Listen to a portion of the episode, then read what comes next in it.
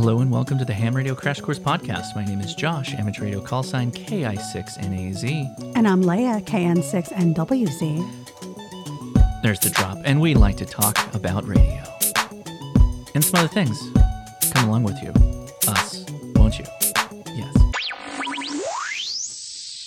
Was that like the N P R opening? Hello of... and welcome to the Ham Radio Crash Course Podcast. How are you today, Leia? I, just I was just waiting for the drop, and then I got too wrapped up with the with the, the bass drop. I really do like that. So I generally start my live stream on Saturday on that drop. Like I I try and get there's a if if you go back uh, far enough, like and just look at how I open the show. Mm-hmm. That drop is like it sets it sets the whole episode. Wow. Yeah. Big personal goals. Yeah. So how's your week going so far this week? Well, I just got back from a city council debate put on by our Chamber of Commerce. Oh, it was a debate. It was actually a debate. Well, I went to two meetings. Oh, it was wow. like a community two safety meetings. meeting. And then it was a yelling at a school board member. Wow. Like powwow outside of the meeting. And oh, so it was an it was... outside rant session after yeah. a meeting. And then it was concurrently, there was uh, a city council uh, candidate. Mm-hmm. Forum slash debate. Who one of the uh, as you told me, one of the the you're killing me. This is actually my. Oh, okay, okay, okay, okay. Go ahead, go ahead, go ahead, go ahead, go ahead. You, you, you. So we have seven people running for two city council seats. Mm-hmm. One of which is named Rocky. Okay. I didn't I, I see just him put come in. Two and two together right now, and I hate it even more. I didn't see him come in mm-hmm. to the forum, but yeah. I saw him in the parking lot. Okay. And I'm so upset right now. uh, so I'm driving away. I've actually got you on the phone to see if you need anything on my way home. Right. And I do a double take, which is not good when you're driving. No. Just... Particularly if the double take is like for a pedestrian, yeah. not someone on the road with you. He's wearing... a satin robe mm-hmm. that has red, white, and blue with stars and stripes on it. Yeah. Boxer's robe. American flag, though. Yes. Yes, absolutely. And his name is... Rocky. Rocky. Yeah. I hate it. So as you can tell, our city takes uh, its debates very seriously. The utmost. In the continuing sub, uh, sub, sub, subplot of this podcast, our city is going to hell. No. Well, not because of him. But. Uh, well, he's just a, a symptom of the disease, I would argue. I just... Why? Why? I'm trying to think of what other costumes other candidates can come in. You know? Okay. Yeah, you did suggest that uh, the candidate Linda mm-hmm. do events called Listen Her Linda. Town hall should have been titled Listen Linda. Linda, listen. Listen, Linda. Like that's that writes itself. I didn't even have to tell anybody that. That should have been just known. That would definitely land. I, it absolutely would. I think, too... If I if I remember correctly, for that specific specific internet meme, that child is Filipino. Amazing. And so is she. What a what a lost um, opportunity. Mm-hmm, I think so. Anyway, welcome everybody to the Ham Radio Crash Course Podcast. Thank you for coming out and clicking on another episode. We like to click. We like to kick off the Ham Radio Crash Course Podcast. We like to podcast. click it off. We like to click it off with the Ham Radio Minute. It's never a minute. And today I am going to be veiled in the point of this topic, but I'm going to be talking about receive antennas. There is a somewhat of an assumption that you have to have a matched antenna as though you were going to transmit if you are going to receive.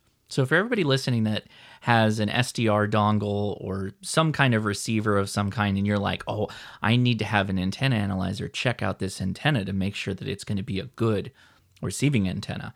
The answer to that is no, you don't. You just need roughly one-third wavelength of the max wavelength you want to receive on. That's all you need. So if that That's just confusing.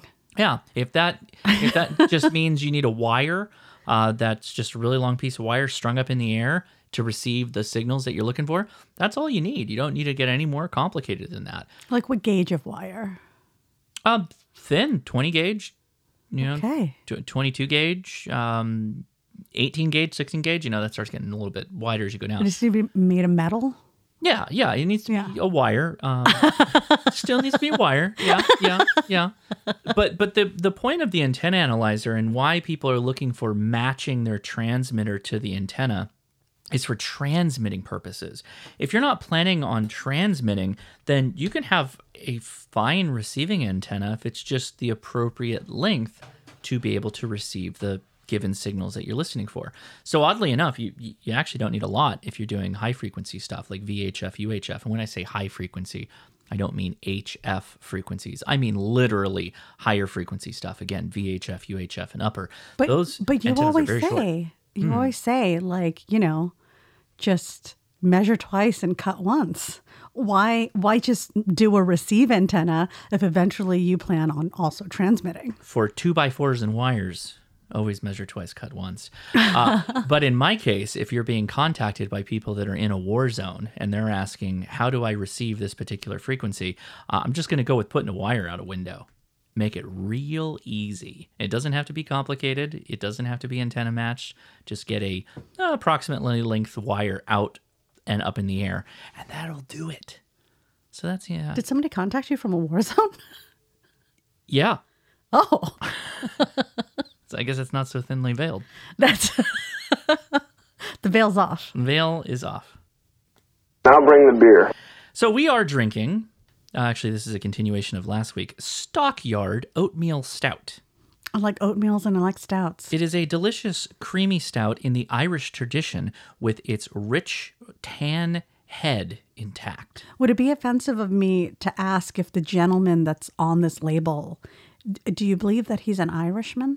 I would think so. Yeah, he looks mm. like an Irishman. Mm. Mm-hmm. It's okay. It's it's nutty. It's it's on the light side of a stout. It's kind of thin. It tastes like an adult chocolate soda. A little bit. It kind of reminds me of a Guinness extra stout out of a bottle. Mm. Not the draft Guinness, but the extra stout. Sure. Which is actually not that extra of a stout. Just in time for your holiday of scaring away snakes.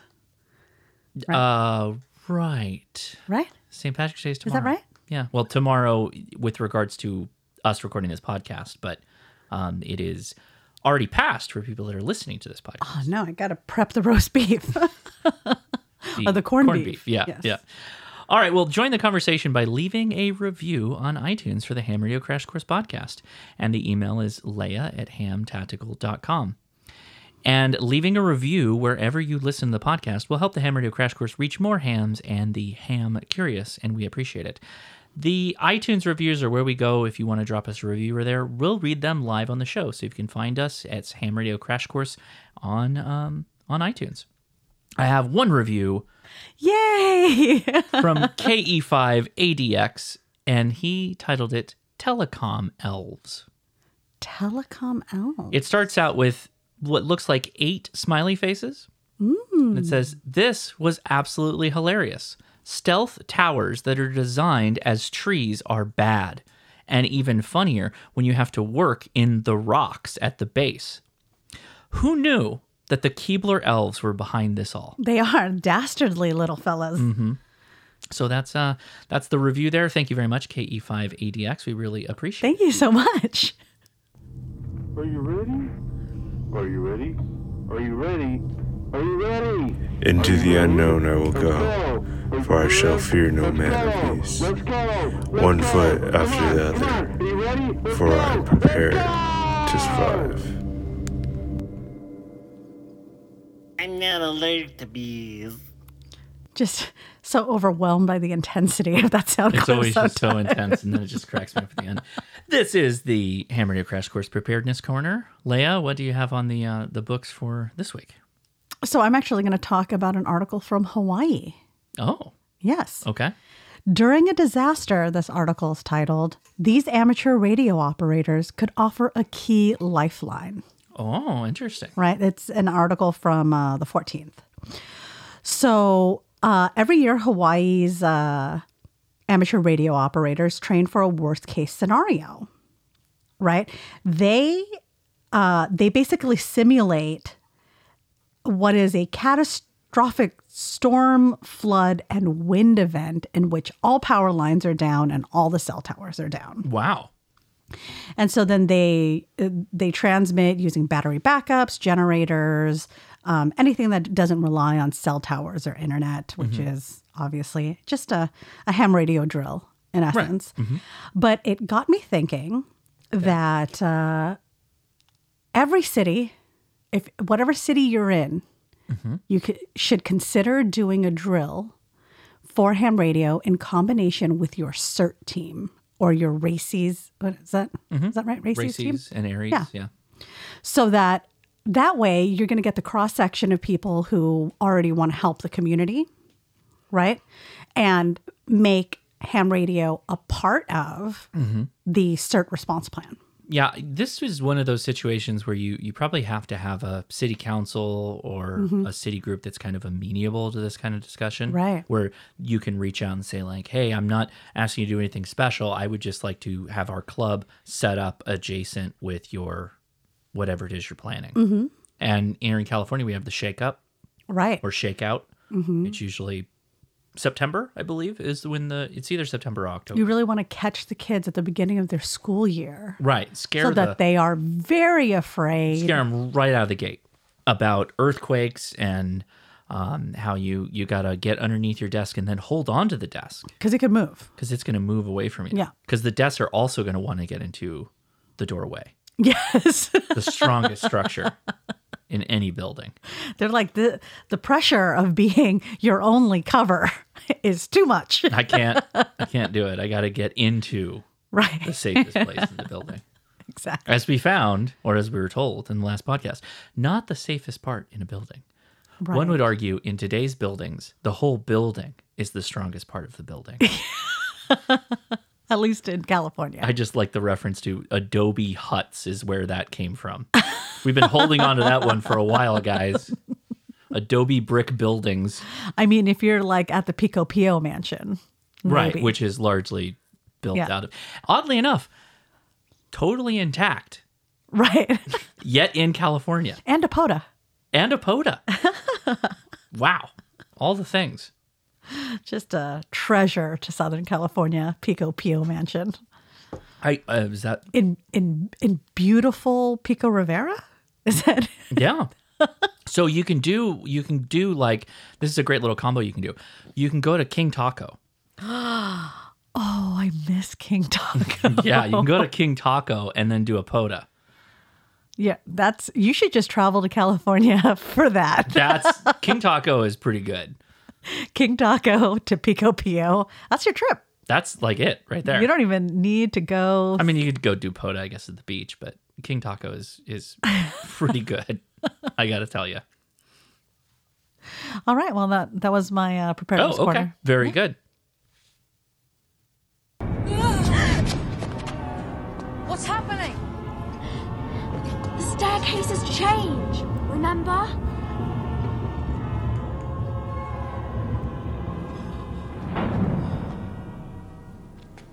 Let's go this way. Before the staircase moves again.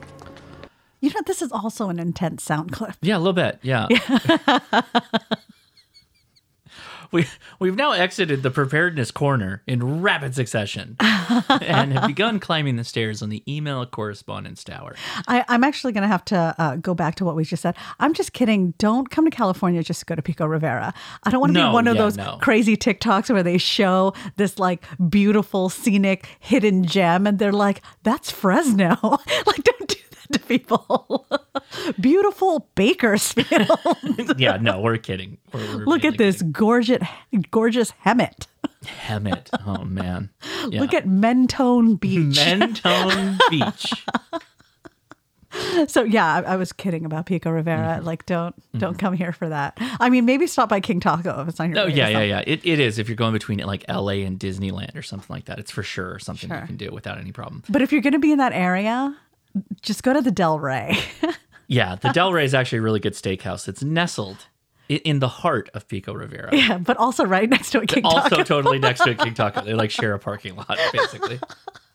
And like the Del Rey is one of these like old school steakhouses. It's it's an old school steakhouse that was built up on the horse racing traffic right. between um, Santa Anita and Los Alamitos. Yeah, people would go between Santa Anita and Los Alamitos, and they'd stop at the Del Rey for take lunch. Their winnings, mm-hmm. blow it on some uh, some steak Diane table side, Caesar Caesar salad, yeah, yeah. and a and a bananas flambé. Yeah. All right. So the email correspondence tower, we would love to hear your emails. We'll read them on this podcast. We'll talk about them. If you have a ham radio question or comment on the show, or just want to tell us about your ham radio journey, reach out at leah at ham tactical dot com.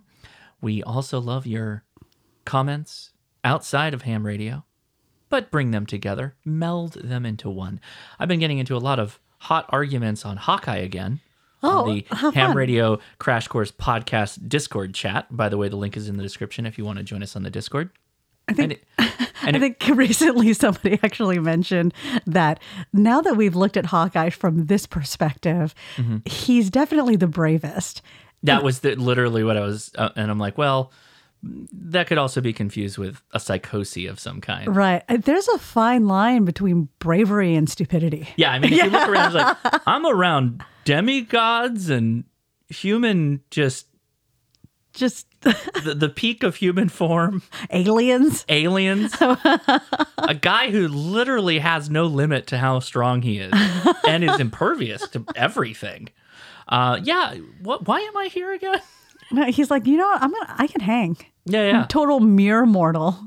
Mm-hmm. My my only skill being that uh, I can land every shot. Mm-hmm. But then again, it has to be things that I am the projectile for. See, without superhuman strength. Right, right, right, right. Right? Right. So. Right. And if you want to send us a merch idea, this podcast is largely funded by the support you all give by buying our merch over at ham tactical dot com, which is a website ran by Leia. So the designs that come out on that podcast are your ideas, but put brought to real life yes. by Leia through her, through her graphic art expertise that she has. Oh, expertise is that? Her graphic art doings. Yes. That she has started just for the podcast. Never been graphical artist before, but now, and now thrust people... into a position of doing. Now, somebody asked me to design their campaign t-shirt. Oh, no. And like, uh, I need to consult all of the email correspondence. Yes, yeah. I don't think I can do this on my own. But that's the best way to reach out to us. You can also reach us on voicemail. Yeah. Leia, do we have any voicemails? Uh, we don't, but the number is five six two, three three four, two three eight nine. So if you can't wait to to stop your car and type up an email while you're listening to this podcast to correct something I've said wrong, feel free to just pull over and rant a little bit on the voicemails. With if, that said. If you're wondering... what we ended up with for this design for the campaign t-shirt, mm-hmm. it is elect candidate's name, mm-hmm. B- better Cerritos, better tomorrow. That doesn't make any sense. That's what happens when you design by committee. Just... yeah, I think that's what, that's what it turned out being. I, I'm thinking to myself, like I would have went with something, somebody's name, elect something. If we make a couple changes, things will get better.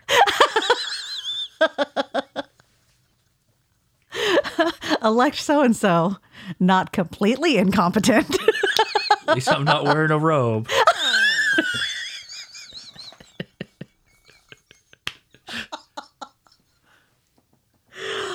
Oh, man. Elect so-and-so, I won't steal your copies.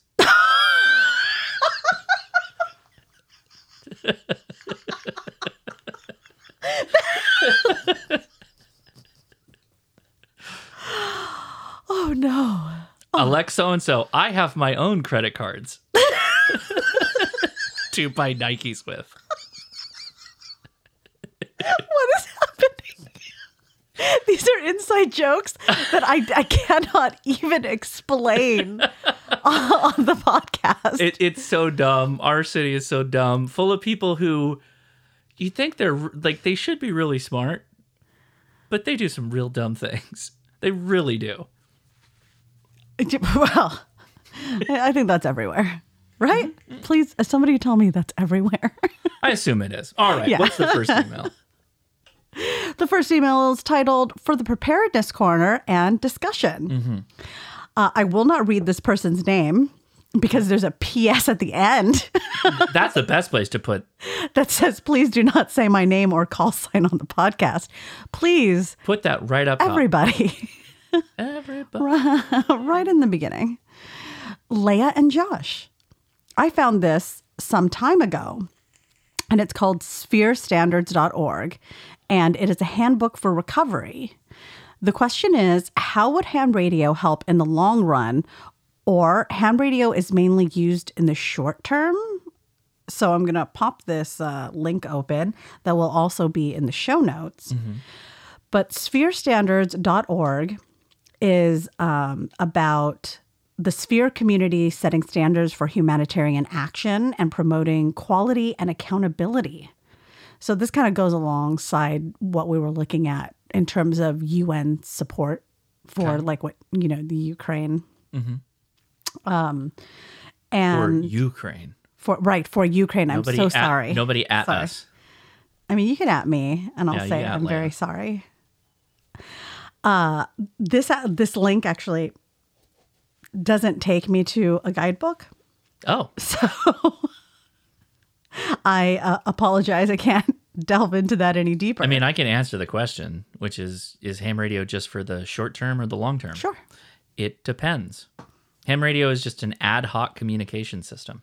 If you need more robust uh, communications like forward error correcting data modes, ham radio has you covered. If you need to do emails, ham radio has you covered. If you need to move data, just forms, ham radio is good there. If you need to do voice, that's fine too. So it, it just depends on what you mean. If you need a close in repeater system for just local comms, ham radio can do that. It, and if you need it to run for a really long time and be off grid, that's fine too. It sounds like ham radio is all the solutions. No, it, it, it, it's, it's, it's an ad hoc solution that is that is air gapped. You need you an will. Earl Grey hot? It's literally air gapped if you think about it, if you get right down. Do you think ham radio could heat up a cup of tea? Probably. Amazing. But it, it it's not that it's not that easily connected to the internet. And I know everybody's like, but A P R S and blah blah blah blah and, and WinLink.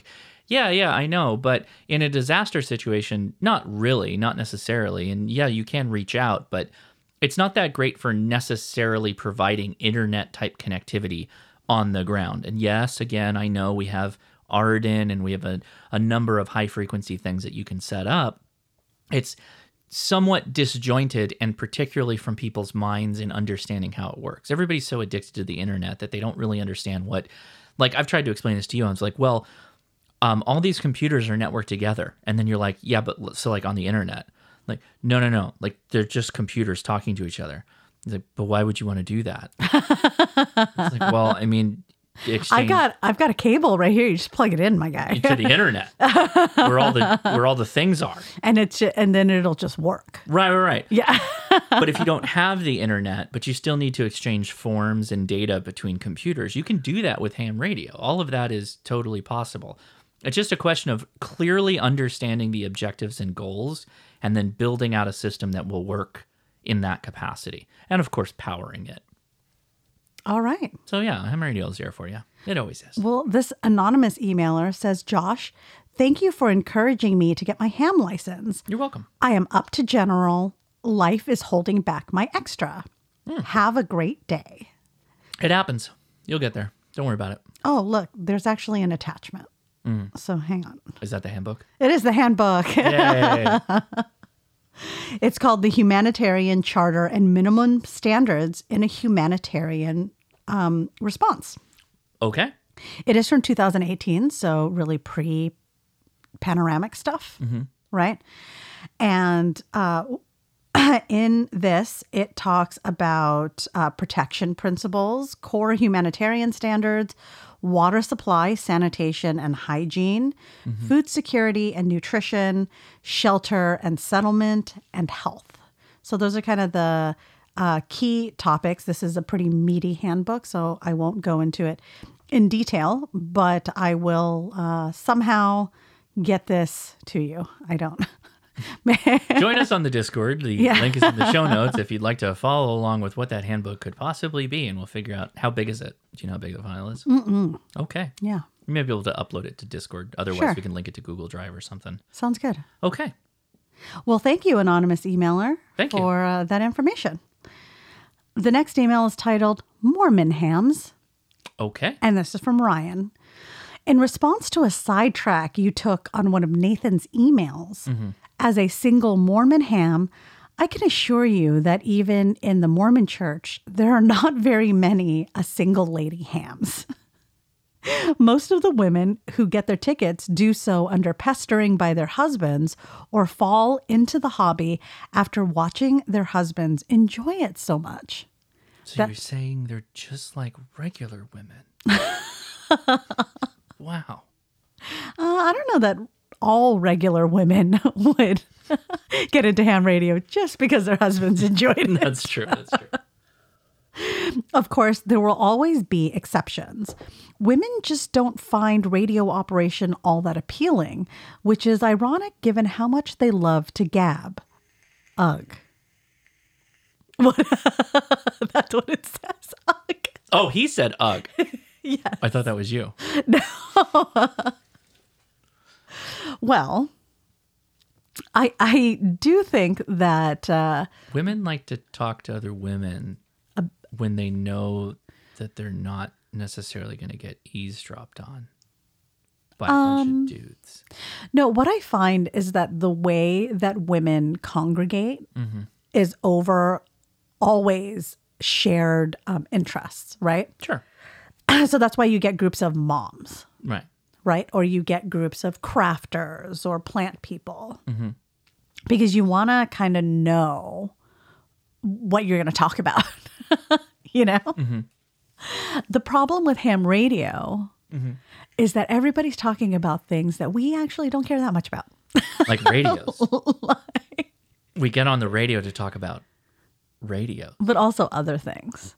Like if there were a... Um, Unsolved Crime Net. Oh my gosh. Women all over that place. I would tune in. It could be like a War of the Worlds like situation where somebody is pretending that there isn't. I'm just kidding. Don't do this mm-hmm. on ham radio. I mean, Orson Welles has died, so that's not gonna. Maybe in homage to him, we pretend that somebody who was living van life went. disappeared, and now hams are searching for this person, and then different people contribute to the story. We need like a true crime. Yeah. They improv the entire crime situation. Every the, uh, ham is yes-anding. Who, who's the, I can't remember the guy's name. The guy who uh, Bill Hader's always copying. Um, from the date, twenty-four from hours, hours or, or Dateline. Dateline guy? Yeah. Oh, that guy. We need him. He he should be a ham. He's got the voice for ham radio. Let's talk to him about it. Just what's his line? Or do they? Dateline. That yeah, yeah, he's the Dateline guy. Yeah. Yep, yep. Very also intense. All right. Ryan continues, my ex-wife did start to find amateur radio somewhat interesting when she heard me run a few nets and do a few rag chews on local repeaters. But I got the feeling she got a bit jealous over how I seemed to talk more on the radio than I did in our relationship. Oops. Just kidding. Okay. She was and still is an awesome lady. Oh, okay, nice. Just wasn't the right time or circumstances. I miss her. Oh, Ryan, you go get her back. And then make her a ham radio operator. No, I mean, let that go a little bit. Just try to win her back. You failed twice, Ryan. Go yeah. get her back and get her ham radio license. I'm kidding. I'm kidding, of course. Oh, that's like so self-aware though. Yeah. You know, mm-hmm. I, I think you should tell her. Just, you know, text her out of the blue, like three a.m. Not even That's text. Like the worst idea. Don't even, don't, don't even text. Don't text anything past midnight. Throw a bell fang through her window. Oh, no. With it on. Ooh. And just hold the boombox up. Wow. You're not supposed to do Pe- that. Uh, yeah, you can't You can't do that. Did you know that's against power. the... Put it in low power. Did you know that that's against the rules? It is, I'm just kidding. I knew that. You did? Yeah. Something stuck. By the way, Ryan continues. Mormons can and some do drink coffee, iced or warm coffee, and caffeine products. Mm-hmm. Shocker, I know. Like I, I know s- that. I'm not, but that's not funny. Like I said a few months ago, lots of misinformation out there about Mormons, or as we now prefer, saints. Really? I didn't know there was a change. We worship Christ, not Mormon. Mormon is a very important person in our church history, just like Joseph Smith, but we don't worship them. We worship Christ. That's really interesting. Huh. I don't I think do I know. Ever, I, I mean, it's it's a form of Christianity. I never assumed that they. Right, right. Yeah. Uh, but I do know a good number of Mormons. Actually, we have a Mormon church in our city, and uh, all, a lot of them I know are just extremely involved in community service. There's an L D S church down the street. That's what I'm talking about. Okay. And uh, so the the matriarchs of those families mm-hmm. tend to be very involved in volunteering for the schools. Sure. And volunteering in education, which is amazing. Very active in the community. Right. Mm-hmm. They, none of them drink coffee. I've Oh, wait, are they rejecting me? Do you want to go get a coffee? No, I am uh, I am Mormon. Do you think they just didn't want to go get a coffee with me? Yep. Wow, now my feelings are hurt. Thanks for shedding light on that, Ryan. So, subtle change to my previous idea. Throw a baofeng tape to a coffee through their And uh, then you just read Ryan's emails to them. Wow. Over the baofeng. Wow. That's a suggestion for me. Yeah. Oh, yeah, yeah, okay. okay. To correct the, the, the bonds of friendship that have been lost. That's that's exactly what they're going to love. Mm-hmm. Yeah, yeah, yeah. Breaking a window. I, I want to be really fair. By the way, no, I, I understand now. I put two and two together. The Church of Latter-day Saints. Saints. Yes. So they refer to them. Interesting. Okay, interesting. Yeah, good. But to Ryan's email, uh, yeah, there are exceptions to every rule, but the majority of Mormons I've ran into do not drink coffee, do and not imbibe I, any caffeine. And I think it's really amazing because the amount of volunteering that these moms I know do mm-hmm. requires a lot of energy. Oh, yeah. So I really need to know what the secret is. Is my caffeine intake actually hurting me? Mm, it's postum. You're drinking a lot of postum. Mm, okay. Yeah, I'm I'm not saying Ryan's wrong in the communities he's rolled in, but none of the, the communities where we have Mormons, uh, do they drink coffee I, or drink alcohol. Right, it, yeah. Not ever, not ever. Though I, From my experience. There is a large amount of mom influencers out of Utah, mm-hmm. and they do appear to love coffee. So I know that what Ryan is saying is true. Okay, yeah. Okay, fair enough. And they are like some of the most beautiful moms I've ever seen. Like there's definitely something about the Mormon lifestyle mm-hmm. that is creating like gorgeous women out of Utah. We should move on. Yeah. All right. Well, Ryan, thank you, Ryan. Ryan continues. Leia, I hope somehow I or someone out in your area can arrange for a tour of one of our storehouses and cannery facilities. The best one is in Salt Lake, but there are regional storehouses in various areas throughout the U S A, including several in California and the world. Oh, yeah, I'm sure. I'm also fairly certain the one in Salt Lake City is probably the best. Yeah, mm. That makes sense. We're going to have to go to Salt Lake. See see the best cannery. It's pretty awesome. Like when you drive down there and you see like the ta- the Mormon Tabernacle, it's, it's amazing. You're telling me that they didn't take this opportunity to make their building look like a mason jar? N- no. No. does not. If if I were going to open a cannery, take that, Crystal one, Cathedral. One hundred percent, it is going to look like a mason jar. I might even make it so that, like, depending on the season, it looks like a different thing that was canned. You know what I mean? So, it's ridiculous. So good. So good. This month, we canned a can in the can. It's a smaller can. So that's this month. Tune in next month. I mean, probably uh, I, I would do like peaches, because peaches can look very mm-hmm. beautiful. Mm-hmm.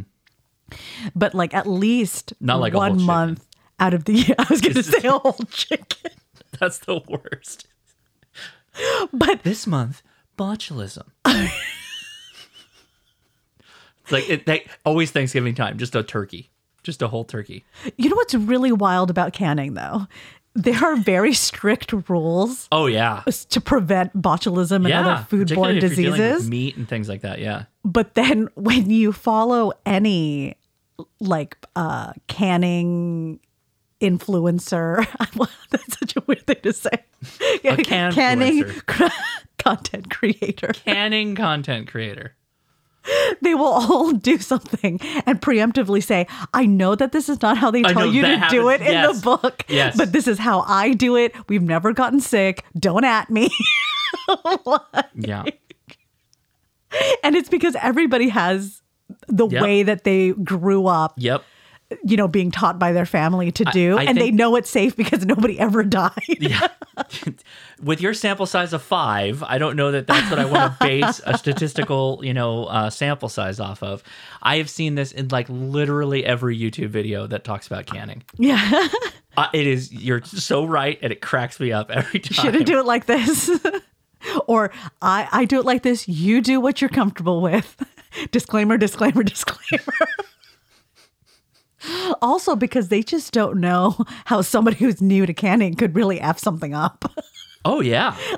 Like, they have all of their, you know, methodologies ready. They know what they're looking for, right? Mm-hmm. But a noob canner, it's like a botulized. Is that a word? I don't know. We just verbed botulism. All right. Well, Ryan signs off. Love, love to you both. Cheers, Ryan. Thank you, Ryan. K zero C T R. As much as we may joke, I have no disrespect for Mormons at all. I really respect them. We, I think you know we both do. Yeah, absolutely. Just from our, our constant uh, praising of their preparedness background and their strong ties in the community. So yeah, poking a little fun. But I do actually really appreciate the clarification. Yeah, absolutely. Because we never want to offend. Mm-hmm. Right. I'll send Ryan an email every time I see a Mormon drink coffee. How's that sound?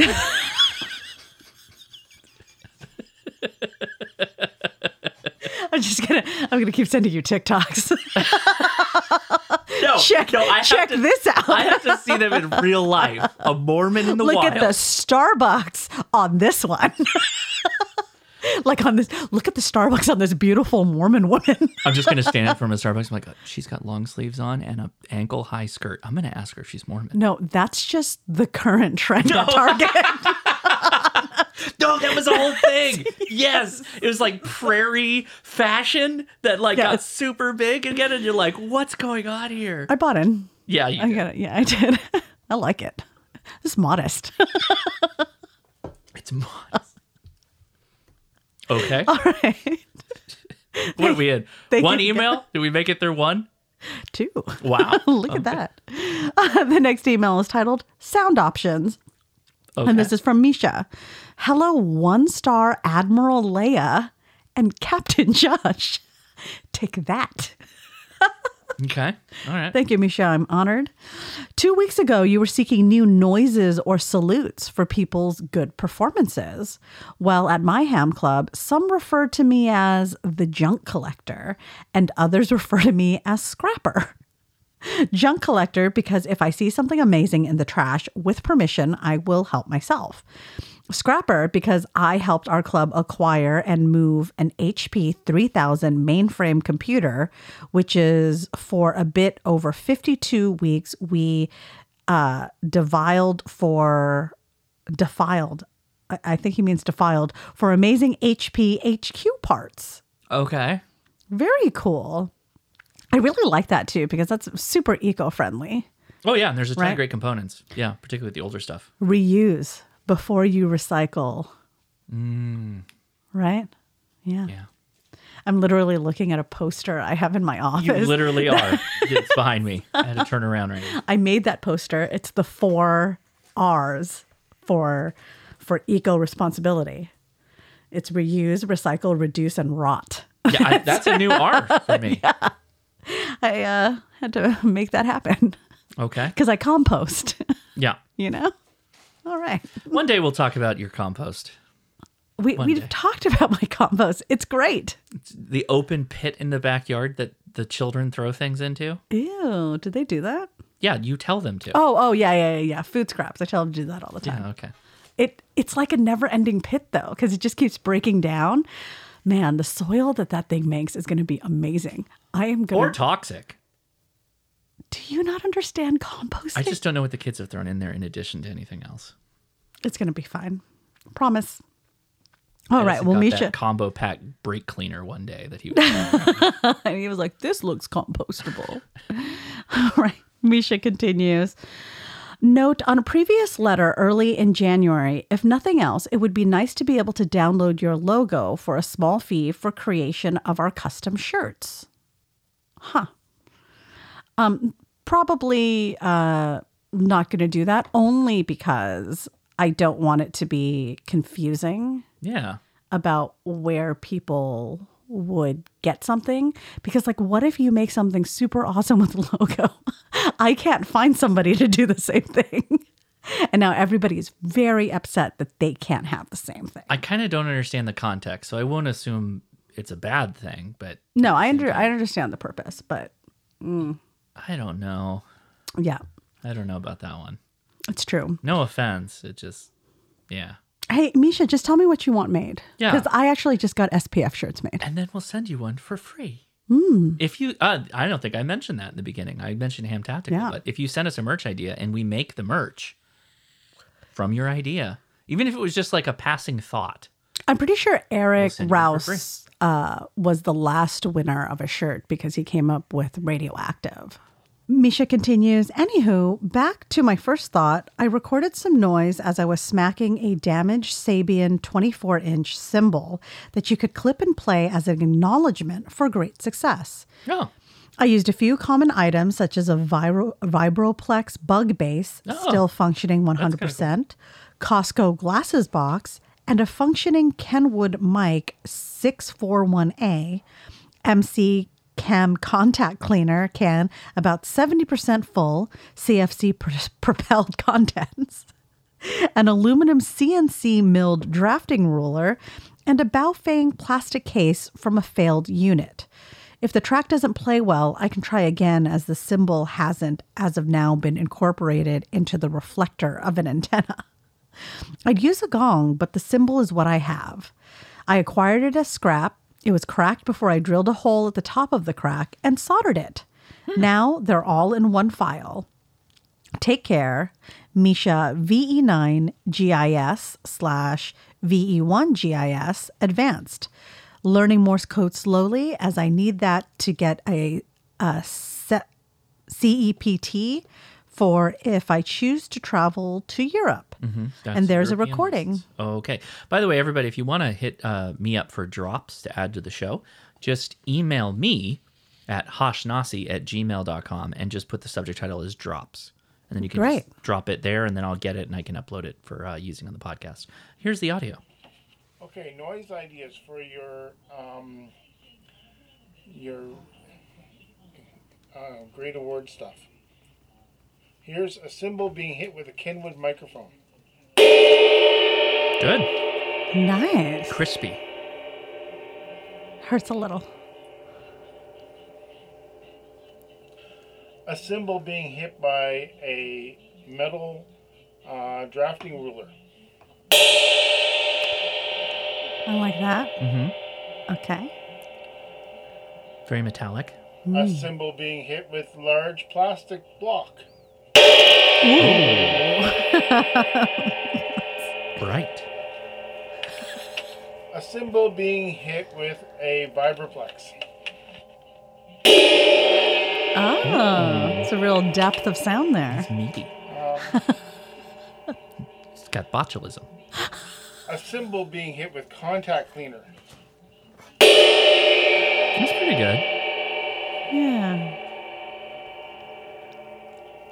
It's got a long ride on it, too. Mm-hmm, it's mm-hmm. a nice... A cymbal being coins. hit with Costco glasses box. I, I I just like the random stuff yeah. that he's just hitting things with.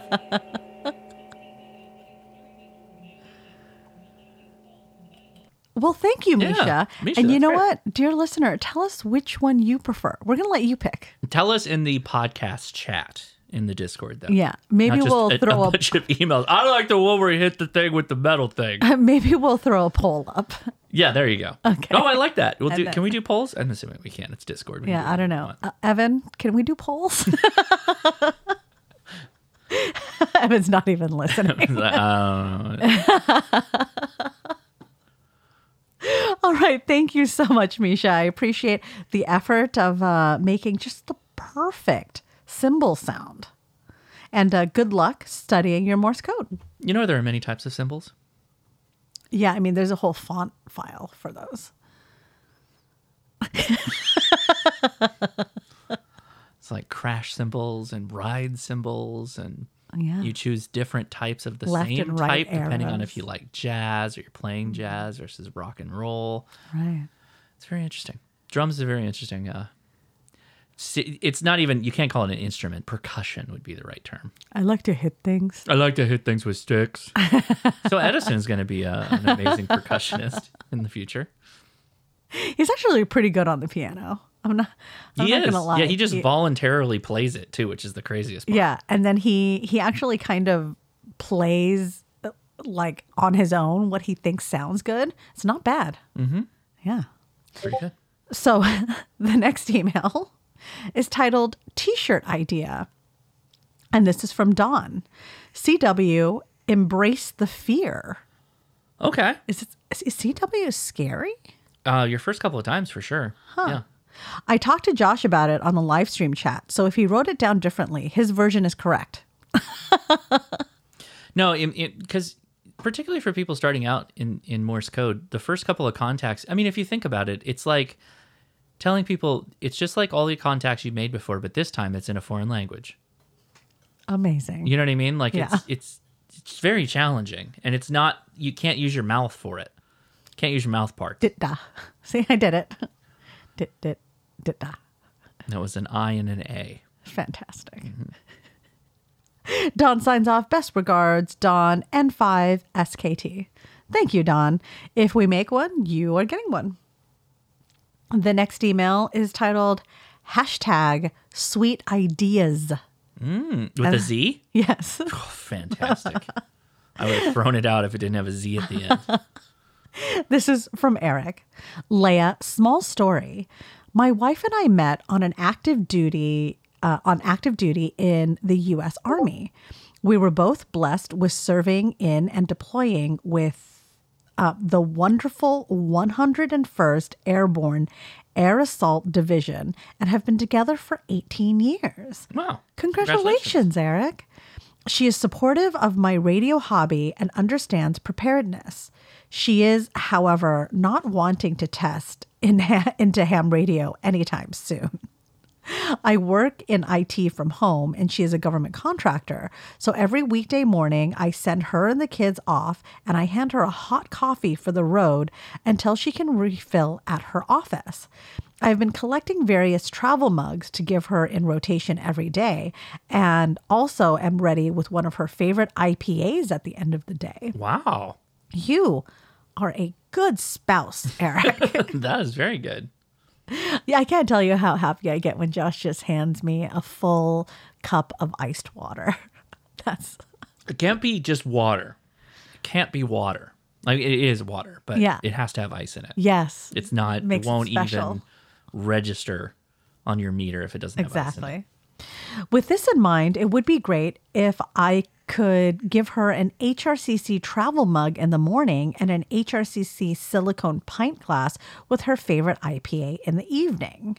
While this is a bit of a selfish request, I think these will be fruitful additions to the Ham Tactical lineup, since you reference both coffee and beer on the site and on the YouTube channel and the podcast. Mm-hmm. Eric, we already have an H R C C travel mug mm. and pint glasses. I think he wanted silicone pint glasses, though. I don't know that uh, I don't know yeah. that the silicone exists, but we definitely have everything else. There's there's actually a page for drinkware.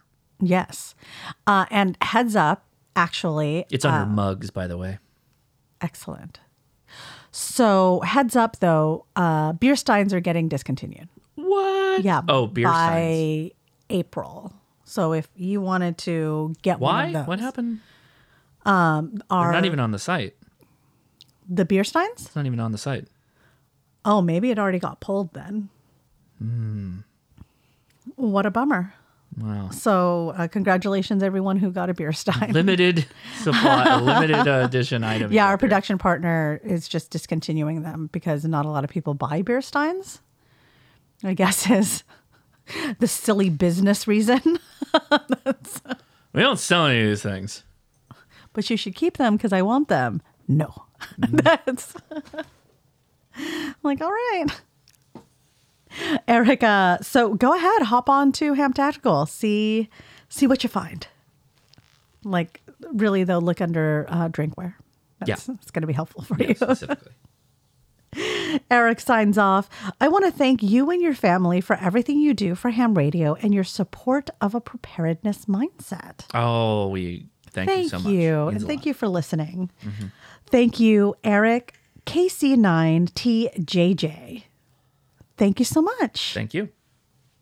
And uh, good luck getting your uh, wife to test into Ham Radio. Good luck. You can do it. Mm-hmm. I, I guess Josh could give you some tips. So. Start a podcast. Wow. That's the first thing you do.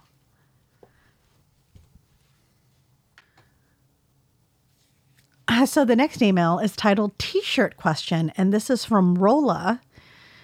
Unfortunately, R- Rolla's email includes this massive disclaimer at the bottom that says the information contained in this email, including any attachments, is confidential.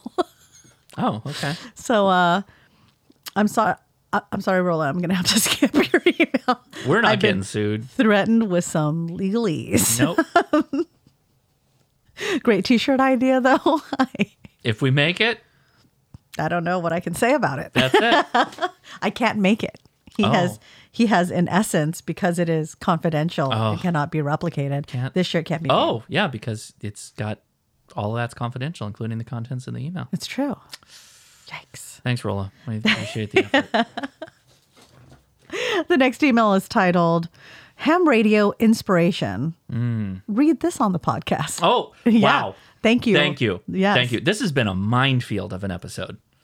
This is from Jake. Good job, Leia, in, in dodging the, the many chances that we could have gotten into lawsuit territory, offended people for putting a postscript. Oh, amazing. Man, you're doing a great job. Thank you. You earned a glass of ice water today. You, I don't have one. You, though. We're not done yet. Oh, okay. You're gonna work at it. Yeah. You'll, wow. Gotta earn something that they give you for free in prison, but that's fine. Five ice cubes is what you're working with right now. Let's see if we can get it higher.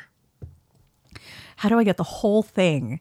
Ice cubes and then just water on top of it. Was that good for you? I love that that's so like, much. That's like that's the most luxurious. Water. It's the most luxurious.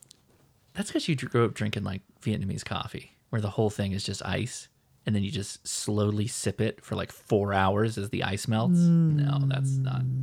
Yes, but you really need it to be crushed, like because. Cubes don't work very well in right. Vietnamese coffee because it takes too long to melt. Right. You need the little. Little pebble ice. Yeah. It's like Sonic. Delicious. Mm-hmm. All right. Well, Jake says, Dear Josh and Leia, the Ham Radio dynamic duo. Thank you. I wanted to say thank you, Josh, for getting me into Ham Radio. You're welcome. Or I... I'm sorry. I don't know how the email's going to go at this point. I have always been familiar with ham radio. It was not until I heard you on the Fieldcraft Survival podcast All right. did I take an interest in it. That was probably about two years ago. I started watching your YouTube channel, which piqued my interest even more. Fast forward to twenty twenty-one, when I started taking it more seriously and started studying for the technician exam. I received my technician in July of last year. Ooh, that was loud. Congratulations. Had that amped up from the last uh, cymbal uh, video song that we played. uh, I hope that was a great wake-up call for Ooh. everyone. Congratulations. Congratulations, Jake. I put off getting a radio until January of this year because money was tight when I bought a Baofeng U V five R with a signal stuff antenna and a Yaesu two nine eight zero R with a G P three common antenna. Cool. When I got on the air, I fell in love with ham radio right off the bat. I started tuning into a local net in my town on Tuesday nights, and it has been amazing. I studied for my general and received my general ticket on March fourteenth, twenty twenty-two. Much more reasonable. Congratulations, Congratulations. Jake. I am now on the hunt for an H F radio, but that might be on hold for a bit since I have a baby boy on the way. Mm. Can we button that one too? Sim- cymbal smash. Congratulations on the baby. Wait, I have, I got one for that. Let me spend your money. It's a baby. Yeah, it's true. It's been three weeks since I've been waiting to push that button. Wow. It's been sitting there this whole time. And you did it for a baby. I did it because literally that is spending money. Signing off. I love the podcast and live videos. I always enjoy watching them on my lunch break at work. I have learned so much from them. My favorite of your live streams are the Halloween ones. No way. Those are the worst. Nobody watches them. But it's With such the- a passion project of mine. I do it and I'm like, I don't know why I'm working so hard. Nobody's going to watch this. It's my lowest viewed videos. But I just love doing it so much. Well, you, you found your audience. Oh, well, thank you for watching. I really do appreciate that. Jake said he particularly likes the talk about pirate radio stations. Yeah. I'm hoping I can catch the broadcast of War of the Worlds next October. Dude, that was so cool. That was so cool. They they're actually oh, it's so cool when you can hear that. I I there's nothing that you, you know the story about that, right? Yeah. That when they went live with it, people thought actually it was real. Thought it was real. Oh, for real. Sure. That's But what... if you go back and listen to it, you can totally understand why, because during the show, they like cut away to field correspondents. Yes. That are, you know, still in the radio studio, right? Doing radio, but they're pretending like they're out on the town. And there's one that where the guy's like getting into an altercation with another guy.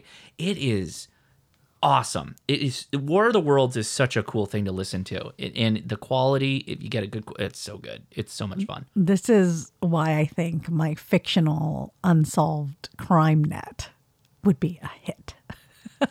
I mean, I, everybody just yes ands through the whole thing. I mean, I don't know why you couldn't do that.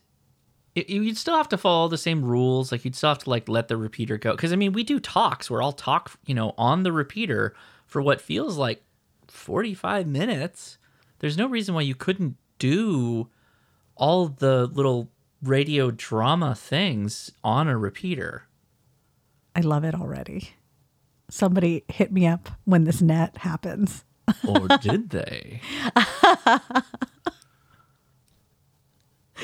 Well, yeah, that's, Jake, that's curious.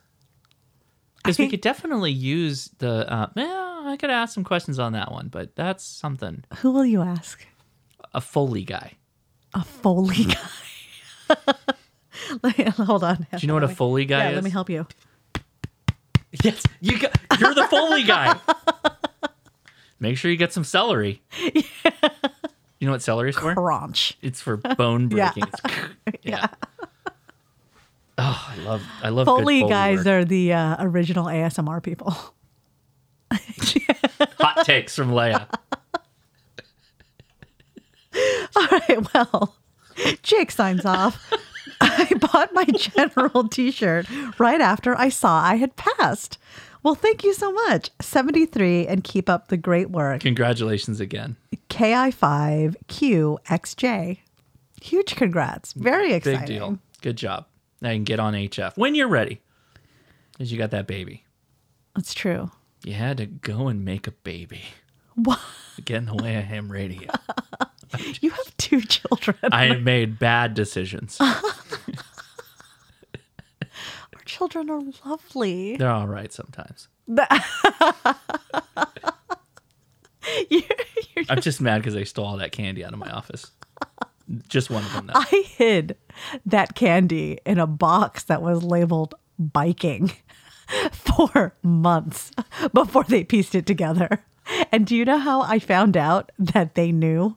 Is there just wrappers in the box? No. Edison pulled the whole box out, smiling, ear to ear, holding the box, going, "Brother, look!" So bad. He he went in and he unwrapped all the Smarties. Yeah. And put them in a bowl and hid them in his room. I'm like, where did these come from? It's like, what are you, you trying to recreate grandma's candy dish live? Or like, what are we doing here exactly? I'm like, what, why would, I don't understand why that was the idea. Like, just steal the wrapped up ones and hide them. So you don't like have plausible deniability. It's like, well, I found it this way. Yeah, I found I a know, bowl of candy. I don't know who put all of these Smarties here. Definitely my brother. Crazy. I think he actually gets immense joy from unwrapping things, though. I I don't know that it's he wants to eat every piece of candy. He just wants to unwrap it and have so much of something.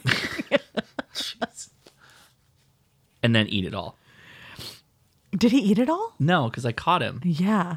And then did you flush it down the toilet like the the, the bad like things? Drugs? Yeah. No. Or goldfish. Oh, wow. Yeah. Okay. No, I did not. Did you eat it all? I ate some of them. The bowl is now in my office. Smarties are the worst. They're like the sweet tart they're, ones. They're, they're, they're, they're terrible. Sweet tarts are pretty good. Smarties are horrible. They're like a step above Necco wafers. Necco wafers are chalk. Literally. I have I have done street art with Necco wafers. Ben was so thrilled he found York peppermint patties. Yeah, that bag's got some in there. I remember. Yeah. And then he was like, "Mom, I'm saving this for you." Well, see, that's... Yeah. See, Ben's also a joy. Ben is a joy. Is also a joy. Ben is a joy. I, I know what I said. Edison is like so much fun, though. He comes up with just the craziest idea. Let's go to Daddy's office and steal stuff. See, that is yeah. crazy. It's a crazy idea. It is. It's crazy. Living on the edge in some cases. And the only reason that like Ben is not doing things is because Edison's already done it for him. Fair enough. Yeah. All right. The next email is titled Antenna Review. And this is from Seamus. Okay, Seamus. Hello, Leia and Josh. Hope you are both having a great week. H F bands have been open nicely over the last few weeks, and I'm loving Cycle twenty-five, which brings me to my main thoughts regarding antennas. Okay. While it would be nice to have space or a piece of property for larger antennas, such as dipoles and fed long wires and the like, some of us live in apartment complexes or condos that have limited space. Mm-hmm. And this is like more and more common, right? Oh, yeah. I live in an apartment on the third floor, but have a south-facing view about forty feet up.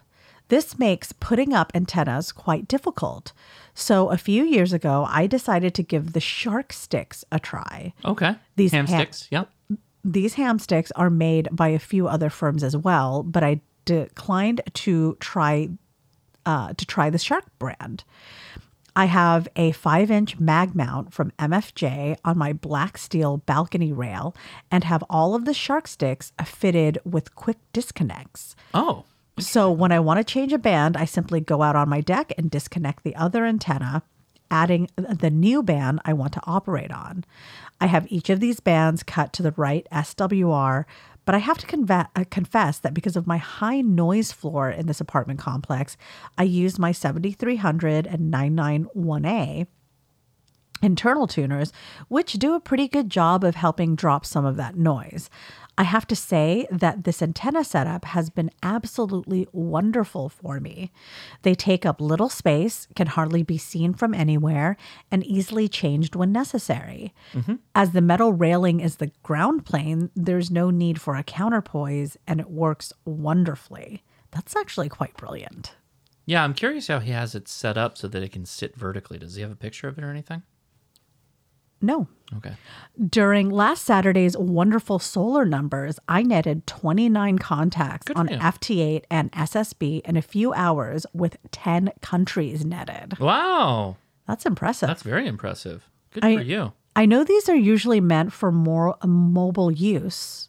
Now, they do work well in a base station situation. Mm-hmm. I also use them for running my Yaesu F T eight eighteen Q R P rig when going to parks, the beach, mm-hmm. or summits. Nice. Yeah. Very multi-use. Mm-hmm. Yes, they are vertically polarized and a little more difficult to use, but doing an admirable job in the circumstances. They don't get a ton of attention in the ham world because of their limited use and that vertical polarization on H F, but sure makes a lot of fun to operate from my little apartment. I don't think that they get less attention. In fact, they've they've had kind of a resurgence because of POTA. There are guys who just run a mag mount on their roof and they put a ham stick up on there, generally twenty or forty, and they activate their entire time POTA with them. For you, it makes perfect sense because you got a metal railing that apparently acts as a good ground plane for all of them. That's perfect. That's that's great. That's mm-hmm. exactly what they're designed for. So Leia, to put some some uh, flavoring on top of this, mag mounts, depending on which one you get, can go from anywhere from like, I don't know, thirty to like sixty, seventy bucks for like a really good one. Okay. And then each hamstick is maybe thirty-five, forty bucks. Wow. So you can just get like a whole quiver full of them, um, basically for all the bands you want to operate on for really relatively inexpensive. That's really smart. Mm-hmm. Yeah, they're good stuff. And Shark uh, Hamsticks is made in the U S A. Fantastic. That's mm-hmm. even better. Yep. Seamus continues, currently I'm trying to lower my noise floor even more Uh, with adding toroids and some other filter options. I've already dropped the noise floor by three S units and working on the best that I can. Mm-hmm. Not much I can do with other people's apartments around me. No, yeah, that that's going to be a that's going to be problematic. Yeah. And with ten, twelve, and fifteen meters opening up more, it's becoming much easier to operate worldwide communications with lower power and smaller antennas. Mm-hmm. This works great with these hamsticks. Mm-hmm. Yeah. Seamus signs off. Have an amazing week, and I hope all is well. Thank you so much for all you both do. And, and what about doing the podcast on video for YouTube so we can see both of you? seventy-three from Hazel Dell. Oh, I'm sorry. seventy-three from Seamus N seven M Y W. Uh, probably unlikely for the video stuff because the podcast is like four hours long and we do it over the course of two days. Yeah. Plus, it, like no matter what you uh, put on YouTube, it takes actually a bit of editing. The editing of the podcast is much easier than editing video. Um, no, I mean... I. I've got the live streams down pretty easy, but it's all overhead if you think about it. Mm, it's just mm. more time to be able to do anything. You know, I guess we could I, do the podcast where you just watch our um, our cocktail glasses or our beer glasses go down. That doesn't sound like fun. And then refilling. But it's over the course of two days, so if you tune in for the first day, you like don't finish anything. You know what I mean? So it's like there's no point in doing it. Oh, I see what you mean. I, I I don't know. I would I would think that it doesn't have to be a live stream. It could just be a video upload. I'm not going to edit all that together. That's what I just said. I think he meant live stream though. No, he said video on YouTube. Hmm. Okay. Yeah. I'm mm-hmm. not doing that. All right. That's Sorry a hard about no. that, Seamus. Sorry, Seamus. The ne- the next email is titled "Answers to My Question from Last Week." Okay. And this is from our resident Cougar Gold, ah, cheese smoker, mm-hmm. Adam. He we need bra- to buy some more. I think we're out. No, we're definitely out of Cougar's Gold. I need another ten. He braves the cold to make deliciousness. Mm-hmm. Though, Adam, I, I have a question for you because I thought of you mm-hmm. when I saw this video of somebody making smoked cream cheese. What they did was they took a block of cream cheese, mm-hmm. they scored it. Scored it? Yeah, they scored it into diamonds. And then they covered it with some kind of like voodoo seasoning. It's like a spicy seasoning. Okay. And then they put it on uh, aluminum foil. Okay. And then put it in their smoker. It was like an egg smoker at like, I want to say an egg two, smoker? Like, so you know, it melted. The, no, the ceramic egg smokers. Okay. And I think they put it on at two hundred. Okay. That seems way high. For... Two hours. It did not melt. It, you know, it dried out a little bit. I think the uh, the seasoning kind of helped it form a little bit of a, a shell kind of thing. Mm-hmm. But it looked delicious. So, huh. You know, I could I could do this. We've got a smoker. It doesn't go down to two hundred. Oh, I can't do this. Mm-mm. Well, Adam, you do it and you tell us how delicious it is. I feel like two hundred is too high for cheese. No, I think it's okay. Okay. Yeah. It's it's like around like dehydrating temperature. Okay. Yeah. Well, Adam says, Josh and Leah, with the price of fuel going up and needing to get back after picking up a half beef before it thawed out, I didn't get to extend my drive to finish off last week's podcast yet. I have a feeling that it will be Wednesday evening with some earbuds while I take my F F A parliamentary procedure team oh. to their first competition of the year. By the way, I may be the only one that was straight busting my side laughing during your guys' banter about Robert's rules a few weeks back. Yes. You'd be surprised at the number of people who know Robert's rules. Oh, there's a lot of people who do. Like, all yeah. the people are like student unions and stuff like that. Growing yeah, up, like, absolutely. Well, this goes down with like compound fractions and, and all those crazy algebra math things that I'll never have to do again. What's like really astounding to me is the number of people who are in public office where they their, don't get it. Their meetings are run by Robert's Rules of Order. And they're like, it. There is literally a motion mm-hmm. that you are supposed to be voting on. You cannot continue talking about it. The motion was made and seconded. You can't make a new motion after there's a motion already on the table. That's exactly what happened. I know. That's always what happens. It's like, you need to vote. You can vote no. And then go back. You can go back. Yeah. You gobba go back. Yeah. Sometimes you gobba go back. Yeah. So point, there's an esoteric point, term no one's going to know. Point of order. Point of order. You gobba go back. Well, uh, good luck to your F F A parliamentary procedure team competition. Mm-hmm. That sounds like it is so much fun. I don't even know. That's Future Farmers Association. F F A. Yes, but parliamentary procedure team. I didn't know there was a farmers' parliament. I did. That's that's like Do so. Do they wear powdered wigs? That's so many things that I like because I both like farms and I also like parliamentary procedures. So I am looking forward to some videos. I don't Adam. know what's happening anymore. Is this like a British farm? Are these barristers? Oh, no. Anyways, I just wanted to thank you uh, all for the community you two work so hard to cultivate. After my question last week about spacing on a fan dipole, another podcast listener reached out to me with Excellent. his solution. Okay, here we go. I love you guys so much. Thank that you. That is exactly the whole thing. Thank you for filling yes. in when I don't know the answer. Yeah, me too. Yes. Yes. He sent me a picture of his setup and explained exactly how he spaced the wires. And I have to say, I think it's pretty ingenious. Mm-hmm. Cheap paint sticks to hold the space and zip ties to hold the wire. This is a super low-cost solution that fits right up my alley.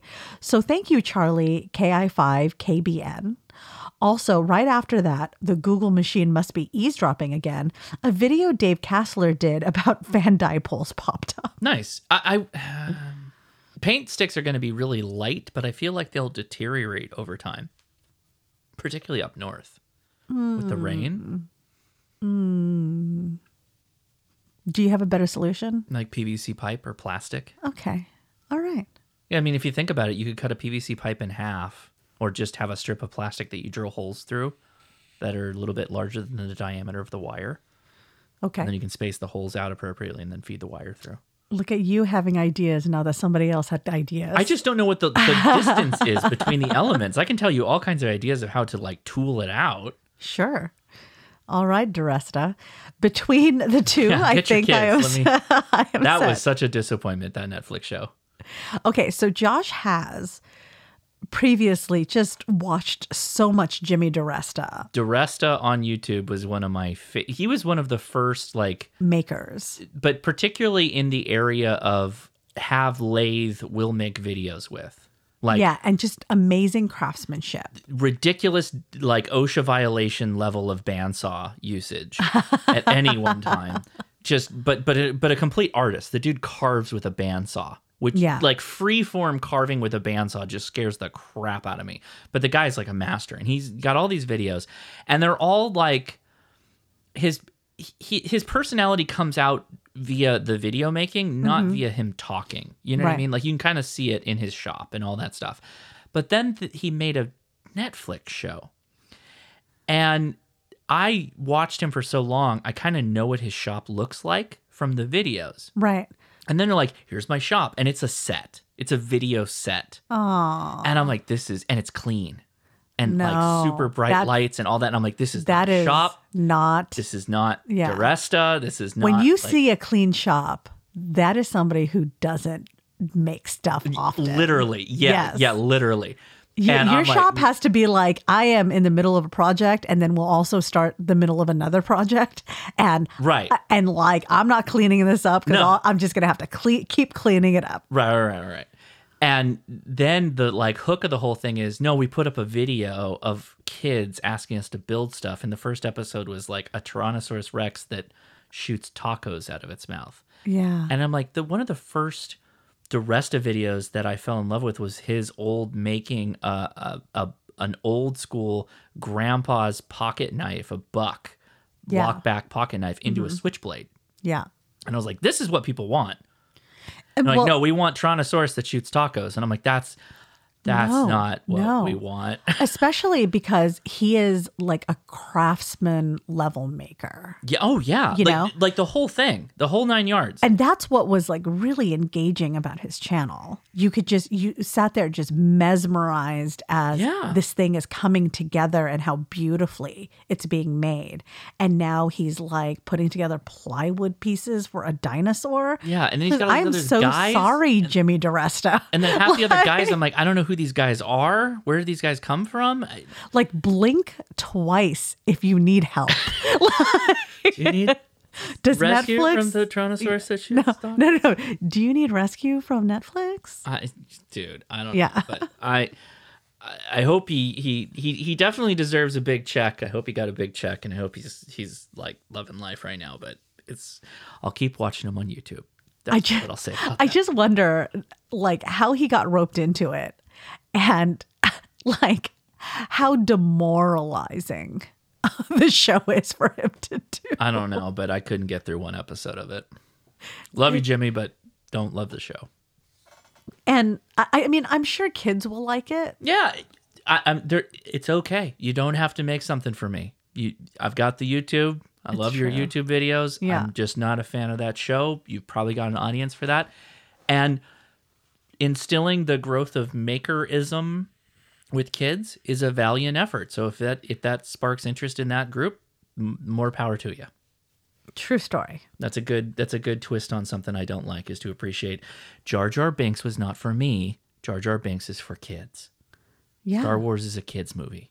I hate the first uh, episodes one through three. Yeah. But they're not for me. They're for kids. They're not for you. Non eloquent, nuanced children like I was growing up with R two D two and C three P O Those far were for kids. Superior, I was a child. Yeah. Far superior comic relief than Jar Jar Binks. Actually, I thought C three P O was pretty annoying too. So that was kind of the point. Yeah. So that R two D two and had like an Abbott and Costello thing going on. Mm. Mm-hmm. So you think Jar Jar might have been better with a straight man? Yeah.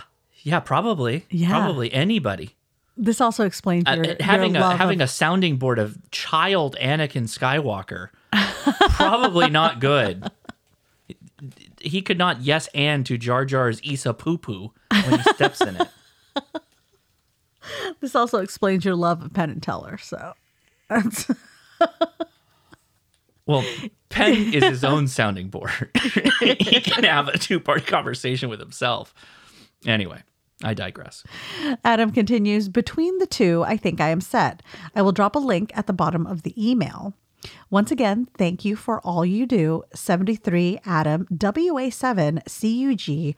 Go Cougs. Go Cougs. Thanks, Adam. P S. Also, W S U Creamery just came out with their limited edition spring run of new flavor. It is red pepper and garlic. Ooh. If it lends itself well to a smoke, I will have to ship you down a sample. We're actually just going to buy Yeah, some. We're probably just going to buy it. Go ahead. Just do it right now. Execute. Execute. Purchase. Ex- execute. Thank you so much, Adam. And uh, thank you, Charlie, for helping Adam out with that. Um, and Dave Kessler. Yeah. Thank you, too. Mm-hmm. Dave Kessler makes a lot of really good videos. The next email is titled, Knock on Doors with Caution, of course. I have to be really careful, though. Dave Kessler makes really good videos on everything except for the D X Commander. Oh, what happened with Callum? Is there an update? And he's got a new channel, and he's just he didn't get his old channel. Nope. channel ba- oh, no, I don't think I don't think he's gonna get it back. That's heartbreaking. Either. Yeah. Oh man. Google Callum. don't play.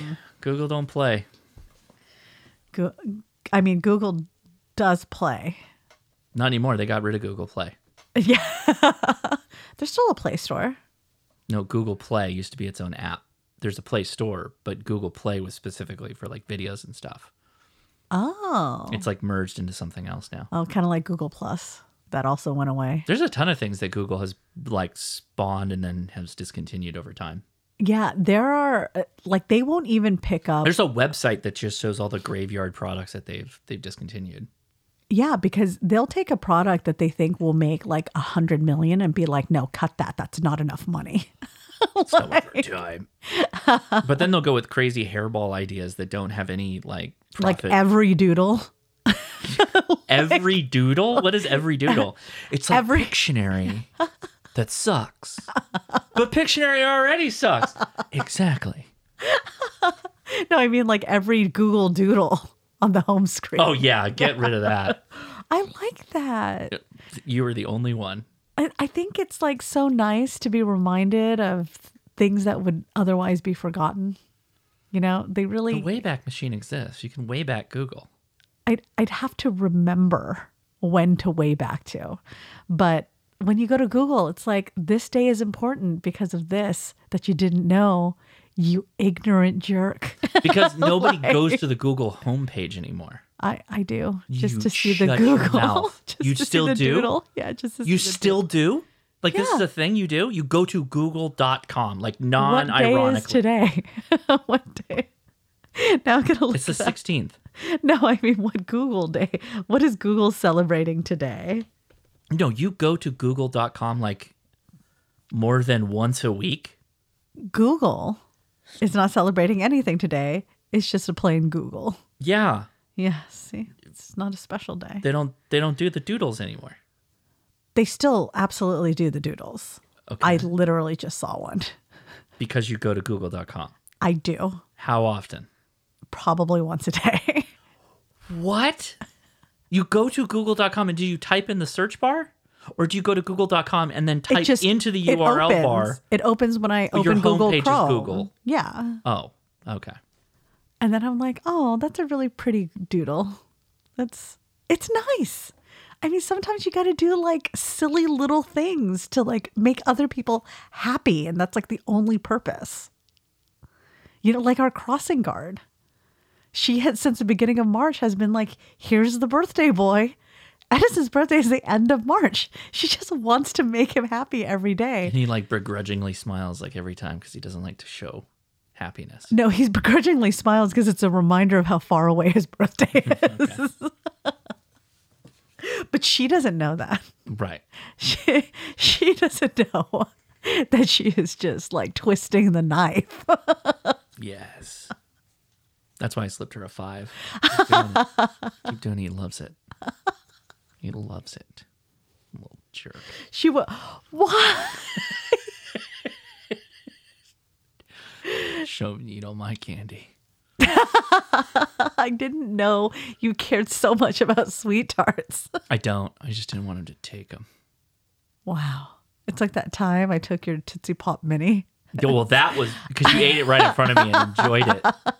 That was more offensive because I was actually saving that for a special. It was day. Literally on my desk so I could look at it and think, is today the day? And it was not the day. There had not been any days that had deserved eating the Tootsie Pop Mini, and then you ate it. It was the day for me. Wow. I mean, yes, matter of factly, that is true.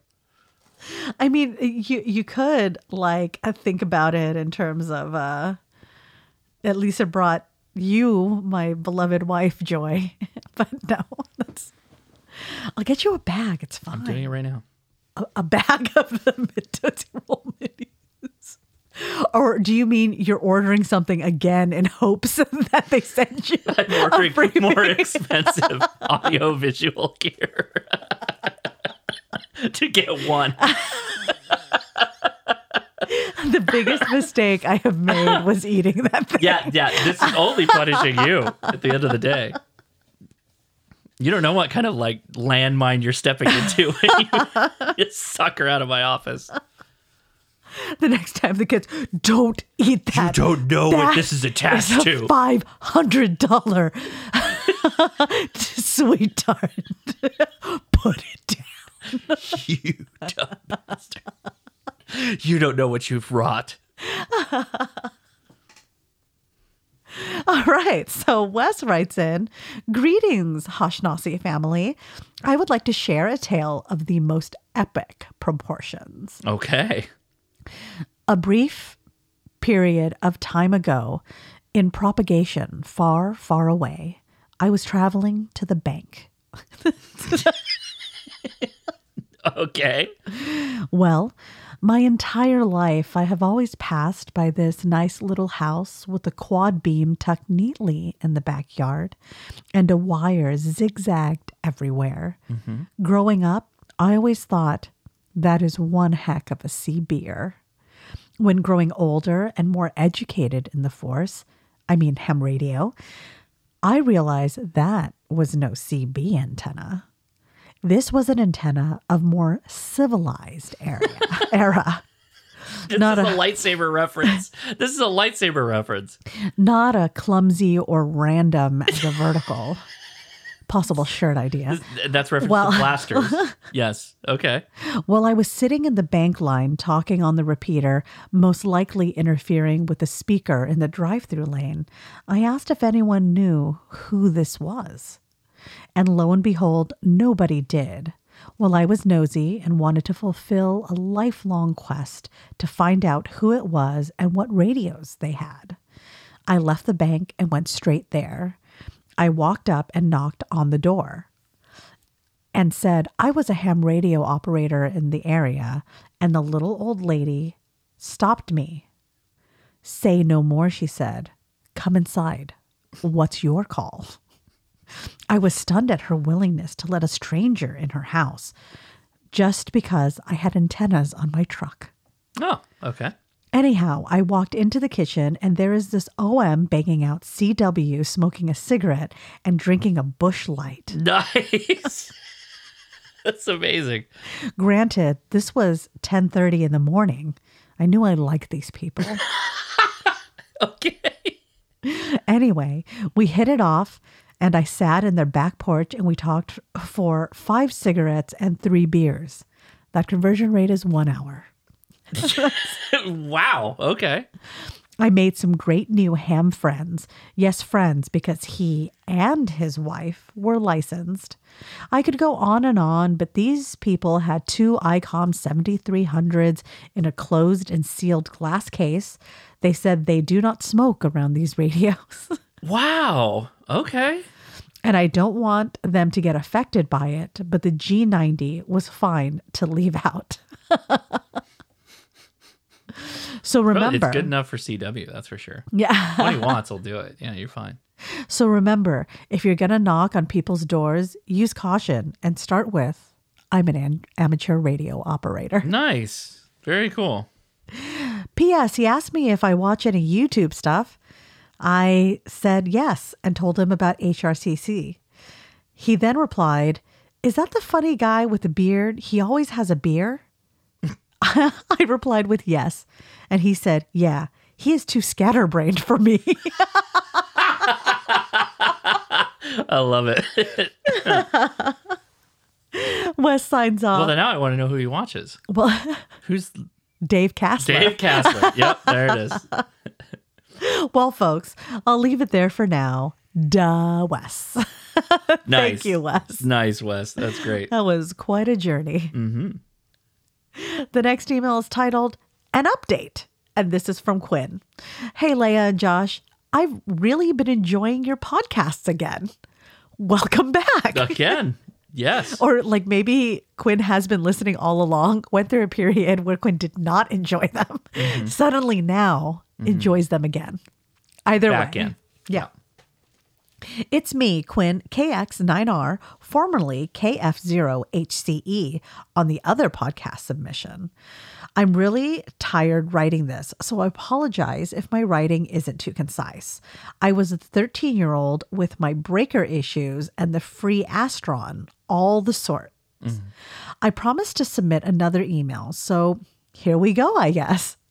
As mentioned earlier, I had this issue with my H F radio where it tripped my breakers. After finally nagging my parents to let me replace the breakers, I finally called Eaton and got new ones, all for free. Yes, yes. I put in the new breakers with the help of my dad, and surprise, my H F rig worked just fine. Excellent. After that, I crafted a new twenty-meter dipole with the S W Rs in the one point five to two range, nothing my tuner couldn't handle. Shortly after that, a great friend of mine, Jack W A six C R, who introduced me to the hobby, mailed me an almost perfect resonant forty-meter dipole. Nice. S W Rs were under one point five, the whole band. It's awesome. I didn't get to using my H F rig uh, a while after that, though. I got mic shy again on H F somehow, just like the first time I was on my Baofeng. On the offhand, though, I also had to run my H F rig at my kitchen table. With thirty feet of coax, I could only run the cable from my deck into the kitchen sliding door. The noise drives my parents insane, and I always put on headphones. I wouldn't mind if the static didn't give me a headache after fifteen minutes or so of listening, but I guess I was spoiled by the crystal clear audio of a V H F repeater. Hmm. Yeah, I I, I do noise. Understand that the noise is a lot. Mm-hmm. Yeah, the, that's the. I mean, that's why it becomes, it becomes a big headache. Literally a headache when you're listening to all that noise. It becomes straining to listen to, particularly because you're trying to pull out these weak signals, right? Right. It's yeah, it can be frustrating. Speaking of repeaters, not only do I host nets on Thursday at twenty-one hundred hours, still I also host nets at seventeen thirty on Tuesdays. Hmm. I'm still running that little Kenwood T R seventy-nine thirty with five watts, but can still five by nine into the repeater. Hopefully someday I can upgrade to a ninety-seven hundred. Mm, I'm okay. looking at maybe getting an Anytone seven seventy-eight U V. I've really become familiar with doing these nets. They're a ton of fun. Mm-hmm. Do you guys ever host nets? Um, well, there is an H R C C net. Digital we... voice net over the internet for Yaesu System Fusion, D M R, and D-Star. And Leia has been on it. I'm on it more often than that. But we generally have um, someone run net control. Right. And net control is fantastic. Mm-hmm. Uh, the the crew over there is like Ethan, Dennis, Nick. Uh, who else? It's Josh is going to look it up. But thank you for everybody who runs the H R C C net. They are so great at what they do. Well, continuing uh, with Quinn's email, slightly off topic, but I re- but recently at the Lincoln Amateur Radio meeting, I was offered the chance to do quote unquote something at K L I N, a local A M broadcast, since apparently I have a good broadcaster voice. Good. I am excited about that. I'll have to see where it goes. On that note, I'm also going to be doing net control at the upcoming Lancaster County Fair this summer, such as requesting people ride in golf carts, handling security, and relaying messages, mm-hmm. all while dealing with a business band, F R S, and two-meter radio. It'll definitely be a new experience for me. I will add uh, Alec, and for O G, Frosty A C nine V C, Mike, N eight Y O, he's sometimes out there, and Zortness, K six G G. You guys are killing it. For uh, net control, or involved in the nets, and so we appreciate that among the other work that you do out there, so thank you very much. I... I... Sorry for the harsh cut there. I had to uh, pause the podcast immediately to go grab my credit card. Washington State University, uh, where we get the Cougar Gold cheese, has, among the other things they're offering, one-pound baggies of ghost pepper Cougar's Gold cheese. So I you I definitely bought some of that, as well as the pepper and uh, garlic I'm so can. Excited. So we got one of those coming too. So very excited about that. Thanks, Adam. Thank you, for, Adam, for the tip on yeah. that. Literally had to pod, pause the podcast to buy cheese. It's worth it. It's worth it. If you haven't had Cougar's Gold, you need to get you some. Mm-hmm. Also supports a higher learning institution. So yeah. Excellent. Uh, well, I was trying to say that, Quinn, you are such an amazing thirteen-year-old. You're running nets. You are volunteering at the Lancaster County Fair, mm-hmm. managing multiple bands to get things done. That's, good for you, man. Yeah. Good job. So impressed. That it's um, could you be the child of Ambitious Paul? Is this a, is this a family thing? Mm. All right. Well, Quinn continues. On top of the H F earlier, one night I finally decided to set up my W S J T X on my laptop. I booted up some F T eight and made a few cool contacts. At first, I contacted my friend, then a few Canada stations, then guess who? K I six. N A Z. Mm-hmm. Thanks for the F T eight Q S O. It was definitely something neat to put in my logbook. Soon after that, I became addicted to F T eight. It was so easy, yet so much fun. With the click of a button, I was contacting places I've never even heard of, like the Azores. That night, when I finally took my seventy-three hundred off the kitchen table and tucked it away for the night, I decided to email the man who made my I, I made my first Q S O with. That wasn't my friend, of course. We still talk on and off to this day. Granted, it was only a few weeks ago. I've gotten to know him well. He's an amazing guy. That's awesome. Oh, I love stories like that. That's wonderful. Me and my friend also started up an amateur radio club, LOFAR, the club call sign of K F three R R Y. It's a ton of fun running it with him. As a local ham friend of mine said, it's not too often that you see an amateur extra, let alone a club vice president, who isn't even old enough to drive. That is true. That you is are true. Doing all the things, Quinn. Yeah. Speaking of which, I always get a kick when the guys on the repeater shift from talking about their grandchildren to asking me what homework I have for the night. Anyways, I'm getting off track. I've also found some joy in making Q S L cards. Only concept so far, though. I might get them printed sometime. I'm quite proud of the Dare parody card I made, which I posted on my Q R Z if you'd like to take a look. Lately, I've been putting thought into getting a D M R radio.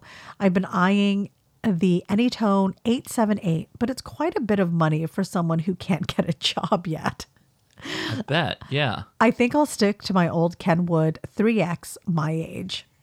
Sometimes Oh, uh, my old Ken went three times my age. Sometime I'm going to go over to one of my ham buddies' houses and hopefully I can try out their radios. Lots of them have so many radios. It's insane. Quinn, I I know exactly what you mean no. when you say so many radios, it's insane. No. One person here has pretty much everyone imaginable. Whenever I start rattling off radio makes and models, he always replies with, yep, got that one right here. His walls must be made of radios. I built my house out of them. Qu- Quinn, please refrain from giving Josh ideas. Thank you. Lately, I've been thinking about getting my G M R S license too, once the F C C slices the cost, in return for increasing ham's costs. Right. That's why I rushed to get my vanity call sign and my amateur extra. Anyways, it'll be fun to peek and see what G M R S folks are up to in town.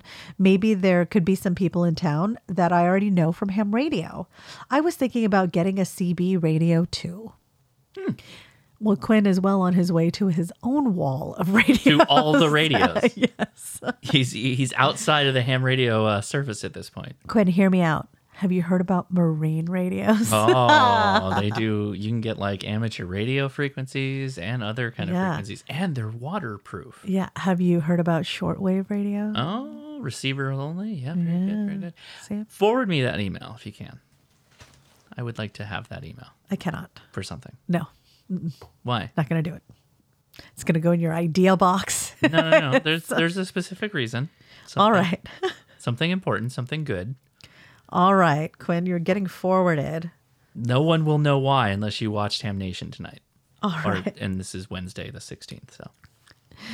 Anyways, keep up the good work. I also appreciated the kind words you said last time I was on here. Brought a smile to my face. Until later, and seventy-three's K X nine R Quinn.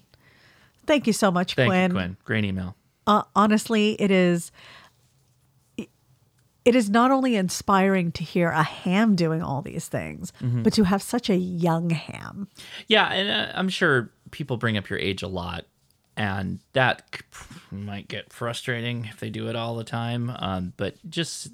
Just know that that's awesome. Like, regardless of your age. Wunderkind. Regardless of your age. You could be any age. You could be someone much older than you, and what you are accomplishing right now is is something that's impressive. It's true. Mm-hmm. At any age. At any age. Yeah. The next email is titled Vehicle Grounding slash Bonding. And this is from Ryan. Okay. Hi, Josh and Leia. I just purchased some of those coffee beans from your website and look forward to sampling some of it and also sharing with some friends of mine who enjoy a good cup of coffee. Trying to be the good Mormon boy that I once was and still am to a degree, I do go easy on the coffee slash hot drinks, like I mentioned in my previous email, but that whole Mormons not supposed to drink coffee thing is more an in-depth topic for another time. We covered it. Ryan, I can't help but wonder if maybe you ordered the coffee to make a point. Nevertheless, I hope you and your friends deeply enjoy the coffee. Um, also, I have a question about this specifically, because apparently an iced coffee is still considered a hot drink, a quote-unquote hot drink. Mm-hmm.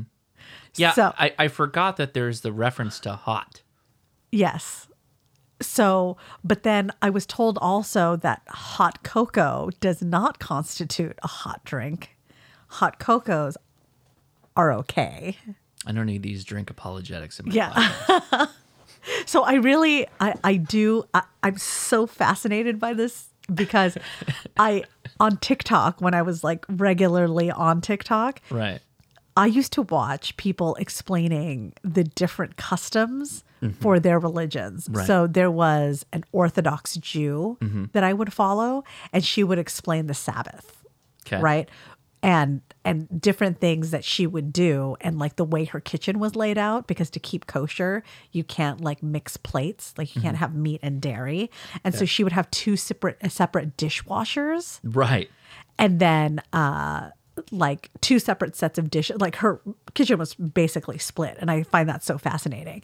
And then I happened upon like Mormon TikTokers mm-hmm. who were trying to explain the the hot drinks that can be cold or the cold drinks that can be considered hot. And I was lost. Like it is, I could not make it. So if if somebody could explain it to me just so that I I have it for myself when when interacting with my own Mormon friends. Well, so oddly enough, I, I need to mention this because it came out when we were um, talking with Joe Eisenberg today on Ham Nation. Tomorrow. Is he an Orthodox Jew? Um, I don't know that he would qualify himself as Orthodox. Mm. I, I'm not prepared to answer that. Okay. But he's Jewish. He, okay. He he practice. He's a practicing Jew. Um, tomorrow, same day as Saint Patrick's Day, it lines up, is Purim. Okay. Which is a Jewish event. I don't know what to call it. Holiday? I don't know if it's a holiday. It's an event where they retell the story of basically the salvation of the Jewish people during the Persian Empire. And the quote-unquote villain of the story, and I'm screwing up all the names here, but I believe it's Haman or Haman. And the... Are you trying to do that in a Chinese accent? Haman. I don't I'm, know. I'm very confused. H A M A N, Persian. Okay. I don't know how to pronounce it otherwise. So the, the interesting part of this is this is one of the Jewish events where you are intentionally supposed to get blitzed drunk. Like to the point where, as Joe told me, I'm retelling what Joe said, you were supposed to drink um, as much as it takes for you to not understand who the villain of the story is anymore. What? The rabbis will drink.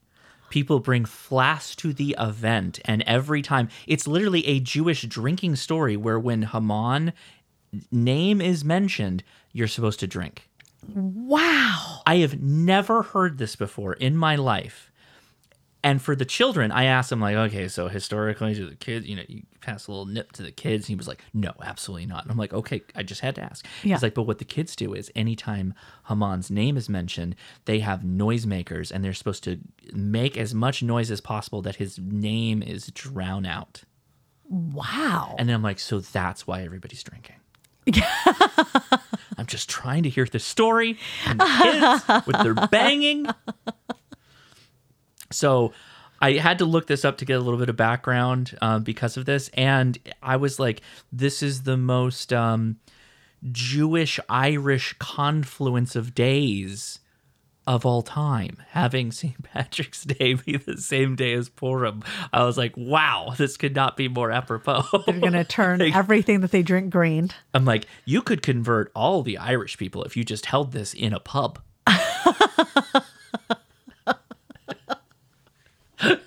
That's racist. It's a joke. I am Irish. I think I can make a bit of a funny joke. Thank you. Okay. I mean, sure. It's like you're like Irish by blood. How else do you be Irish? Like being from Ireland? They are also by blood. But like actually practicing Irish, practicing like, like Irish cultural traditions. Like, okay, sure, but I'm by blood Irish. Yeah, well, I have a friend named Nicola Doherty, and she is way more so Irish than you. You're, you're Irish shaming me because my my last name is actually from Ireland. It was modified when my people came from Norway. Mm. That name, the people of that name, yeah. came to Ireland. The name was significantly changed. Right, right. Yeah, but you practice like no cultural traditions. I literally have a tin whistle in my office. I, will, I will stab you with it.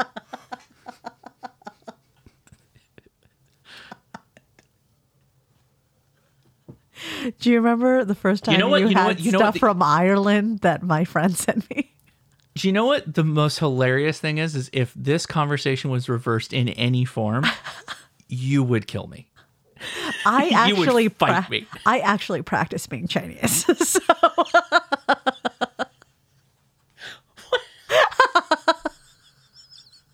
I'm a, yeah, I'm a so practicing I, I just Chinese tell everybody, person. I just have to tell everybody if you didn't know this. China actually um, assigns homework. So yeah. She has to practice to be Chinese. That's that's how they can keep their street cred. Did you do your Chinese homework to be a practicing Chinese person? Yeah, that includes like yelling at your children to to do better. Did you throw five slippers this week? How many times did you make your son practice kung fu? Mm-hmm, mm-hmm. This is literally something that happens in our There's house. The checklist. It's a report card. I, I did not expect to get Irish challenged by my Chinese wife. You know, there are actually a large number I, of Chinese I was women literally who were going to make a second to, joke on, I, but Irish I bet it's men. Happened a ton. Because yeah. Statistically, there's also the reverse, actually. Um, a lot of Chinese men are married to Irish women. Yes, in, in the By U S. By blood Irish women. Like in the U S in particular. In particular, yeah. Yeah. yeah. I think it's a, um, a goes long, back to the Coolies time frame. Yeah. Yeah. It's a long history of our people. We were meant to be. Yeah. Plus the Norwegian and Ukrainian thing and the English things. Just colonize, colonize, colonize. Always yeah. be colonizing. But then my Irish ties gives me respect for the people that have been colonized. Wow. So I can tell both sides. No, you can't. I can't. You can't. No, I'm sorry to tell you. Yeah, yeah. All right, we should just go. But this is... Move right along. Yet in our house, I'm pretty sure the Chinese culture has colonized you mm-hmm. because... We we definitely eat more rice, eat more Chinese food. Not the Chinese sausage, though. Killed my dog. I can't touch it now. I made some today. I can't touch it. It was literally like one of my favorite things. I can't touch it. And then when I was putting Edison to sleep tonight, he was like, Mommy, can you make me the same thing you made me today tomorrow? And I was like, the Chinese sausage with the rice and the broccoli? And he was like, yeah, but also the other thing. And I was like, the strawberries?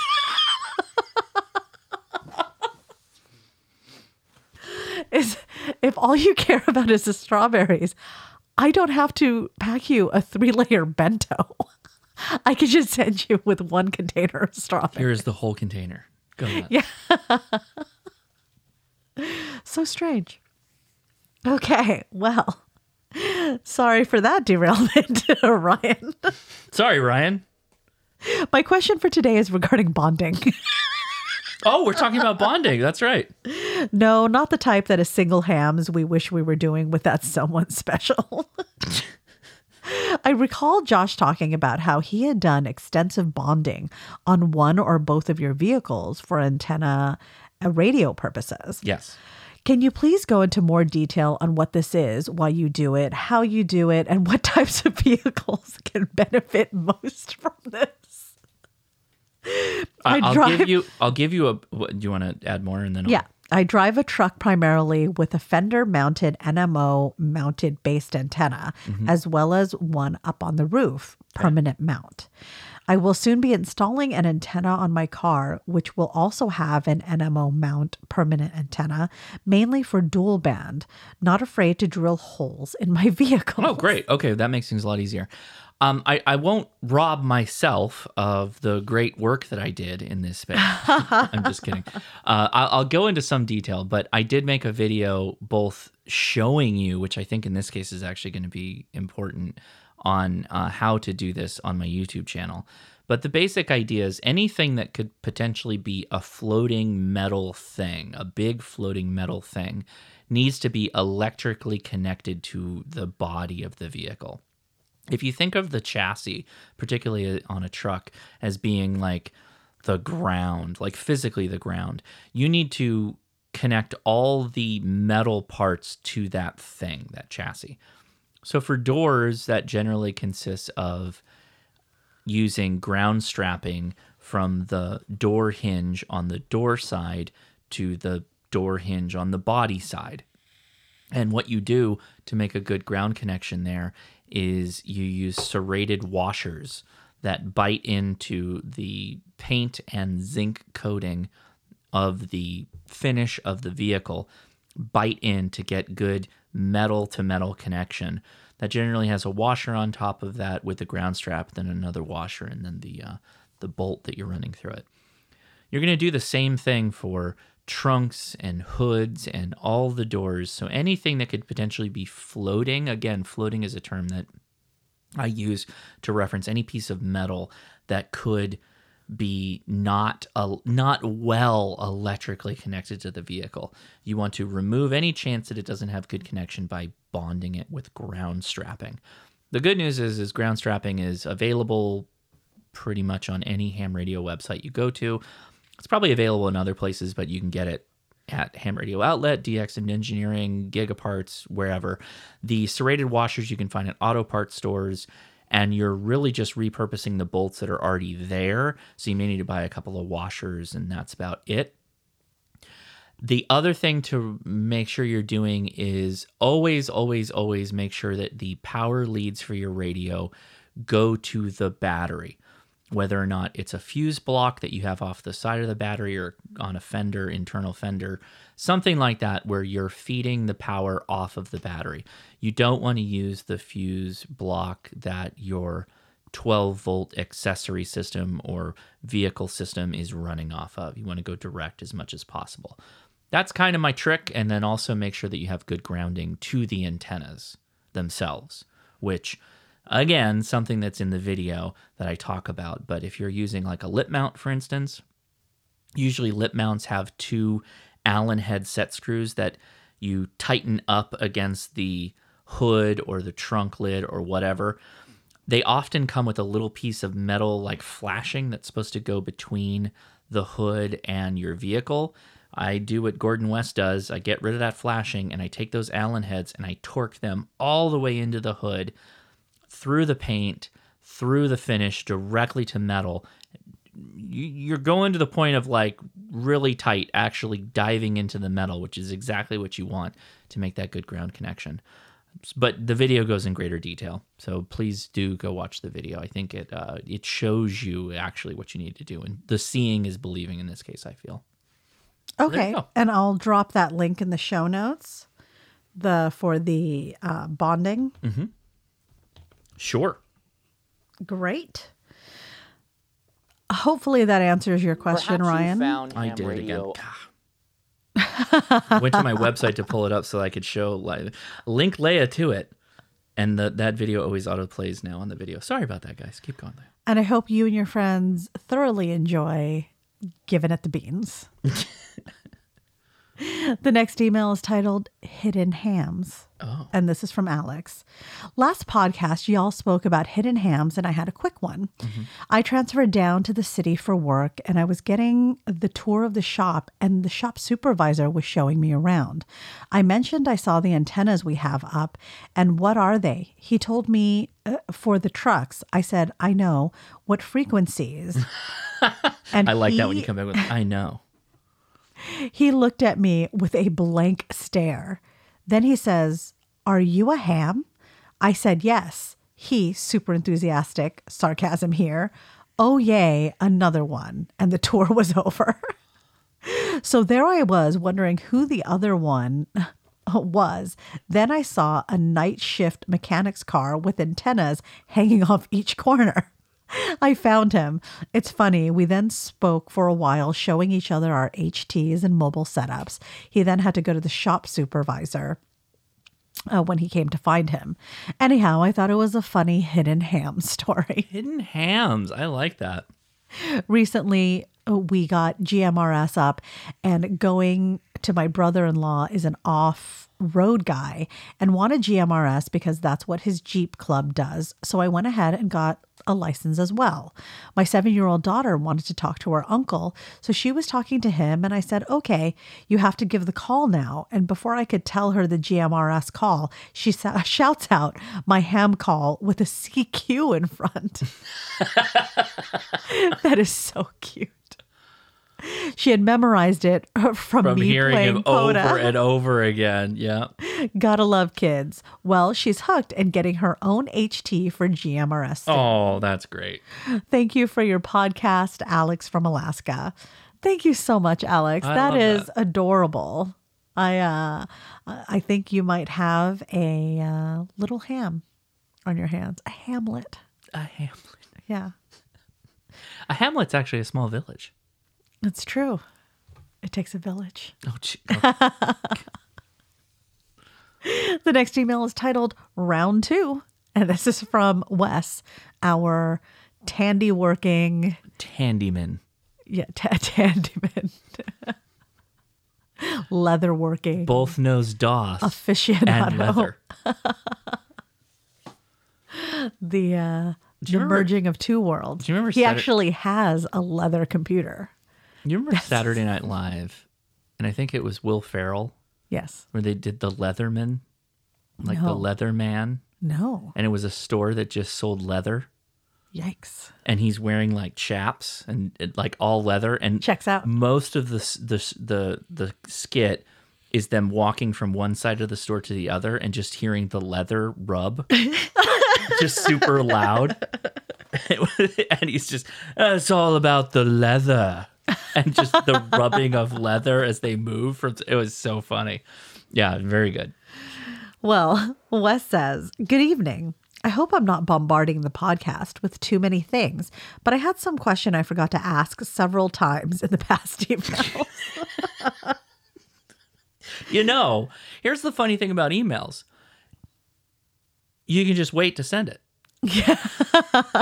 I'm Wes, kidding. I'm you are kidding. not bombarding I'm, the not, podcast. One, Josh, what did you decide to do with those keychains I sent with the holster? Are there plans for them in the future? Did they go in a drawer? I'm just wondering. I don't care. I handed I handed out a couple to people at um at Hamvention when they asked who made the holster. Mm-hmm. Ben saw one, which means he had to get one. Then Ben Edison is a saw it. swag hoe. Then like. Edison saw it, and because his brother saw it, he had to get one. Yes. And I think Edison picked the um, C W one, and I think that Ben picked the Darth Vader helmet one. Amazing. Yeah. Yeah. So our kids and some lucky people. I and then I imagine I'll probably because I have a I have a couple of the business cards left too. I may throw them into, you know, giveaways or whatever, but I have them. I'm I'm not like yeah. going to throw anything out. That would be horrible. I would not do that. Disrespect. Yeah, that would not be. Dishonor to your family. No, no, would not do that. Well, you brought a lot of joy to our kids, so thank you, Wes. Indeed. And to Josh. Yeah.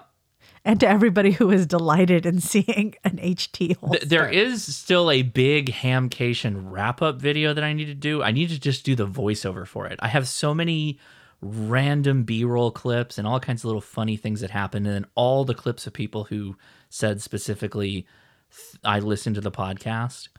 Wow. I want to get them onto the video, or at least some of them. Um, so, yeah, there's a lot... I still have to get that all done. I actually still have like one or two videos from Hamcation that I haven't put out yet. You're just I took rocking a lot down of videos. The schedule. I took a lot. Of, and I've been posting like two videos a week too, just to like yeah. work through it. Well done. Two, last week I spoke to an O M on the radio who was blowing my doors off. On forty meters, he claimed to me running nine hundred watts into a ham stick on his Whoa. car due to H O A restrictions. I was shocked because ham sticks are only rated for yeah, like yeah. one fifty or two hundred. Yeah, there's there's some out there that'll do like two fifty, maybe four hundred, but nine hundred is a lot. And in a car? He was in a car? He said that he'd been running it like that for seven years. Well, he gets down, apparently. Uh, is it side boom? Is it side boom? I thought antennas can be harmed if the power was too much over what they were rated for. Yeah. Y- yes. Yeah. Wow. Well, at least not for seven years. You got one of those like vintage ham sticks that are made of copper plumbing, I guess. Lastly, I listen to a lot of political podcasts during the day because mm. saddle repair is one monkey circus usually. Saddle repair is a one monkey circus. It's a usually. one monkey circus. Yeah, like he works alone. Okay. Yeah.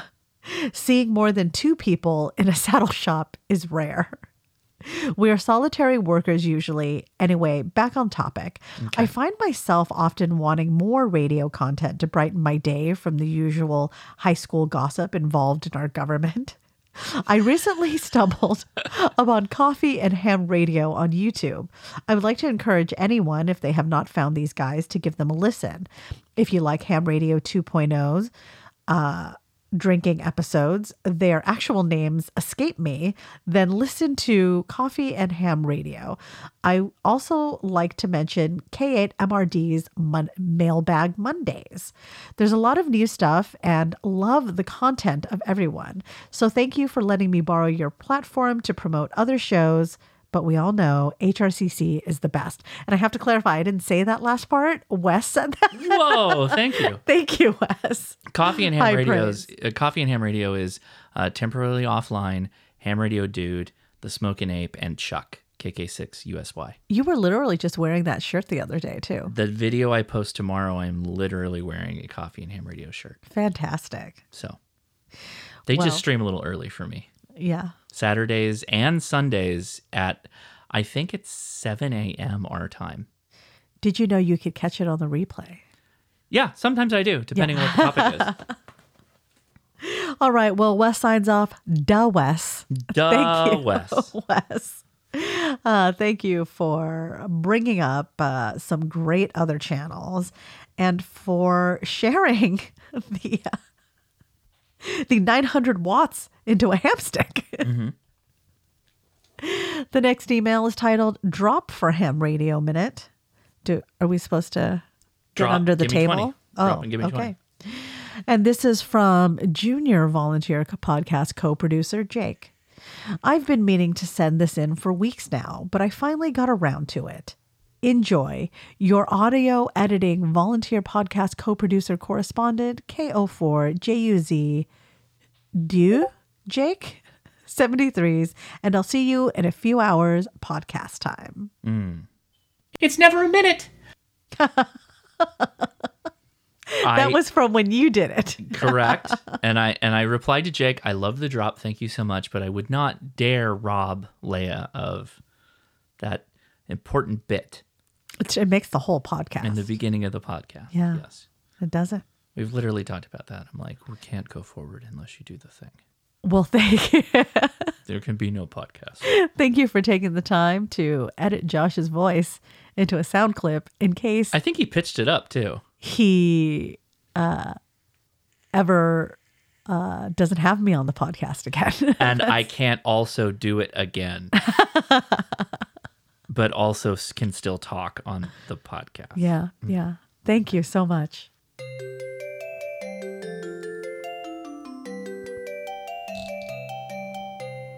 Ah, yes. Welcome to day two. Oh, very good. And Saint Patrick's Day. So we're uh, we're drinking a Guinness right now. Guinness is like the lava lamp of beers. Wow. Yep. You just watch the cascade, and then you drink the lava. You drink That's... the lava. Enjoy the lava. It's pretty, I mean, as far as stouts go, it's pretty smooth. It's not like, I That's know. It's fine. It, I know a lot of people say it's like, oh, stouts are so heavy. It doesn't ever feel heavy to me, Guinness. Guinness is actually supposed heavy. to be the, one of the lowest calorie beers to drink. Like, mm-hmm. if it's supposed to be lighter than a light beer. So... So there's uh, twelve fluid ounces in this can, and it actually has the calories listed on this. There are one point two five servings per can, and it's one hundred twenty-five calories. Yeah. That's not bad. That's great. Yeah. Anyway. Okay. Uh, do we have anything to mention? Mm, I need to mention that, like, you seem to claim every European heritage. Mm-hmm. That's, it's today's Saint Patrick's Day, so now you're Irish. Mm-hmm. Yeah. We were talking about Ukraine. You're Ukrainian. My grandma on my dad's side is my my dad, my grandma. Didn't on my have, dad's side is from Ukraine. Wasn't I helping somebody, or we were talking about lutefisk or something, and then mm-hmm. you're like, I'm also Norwegian.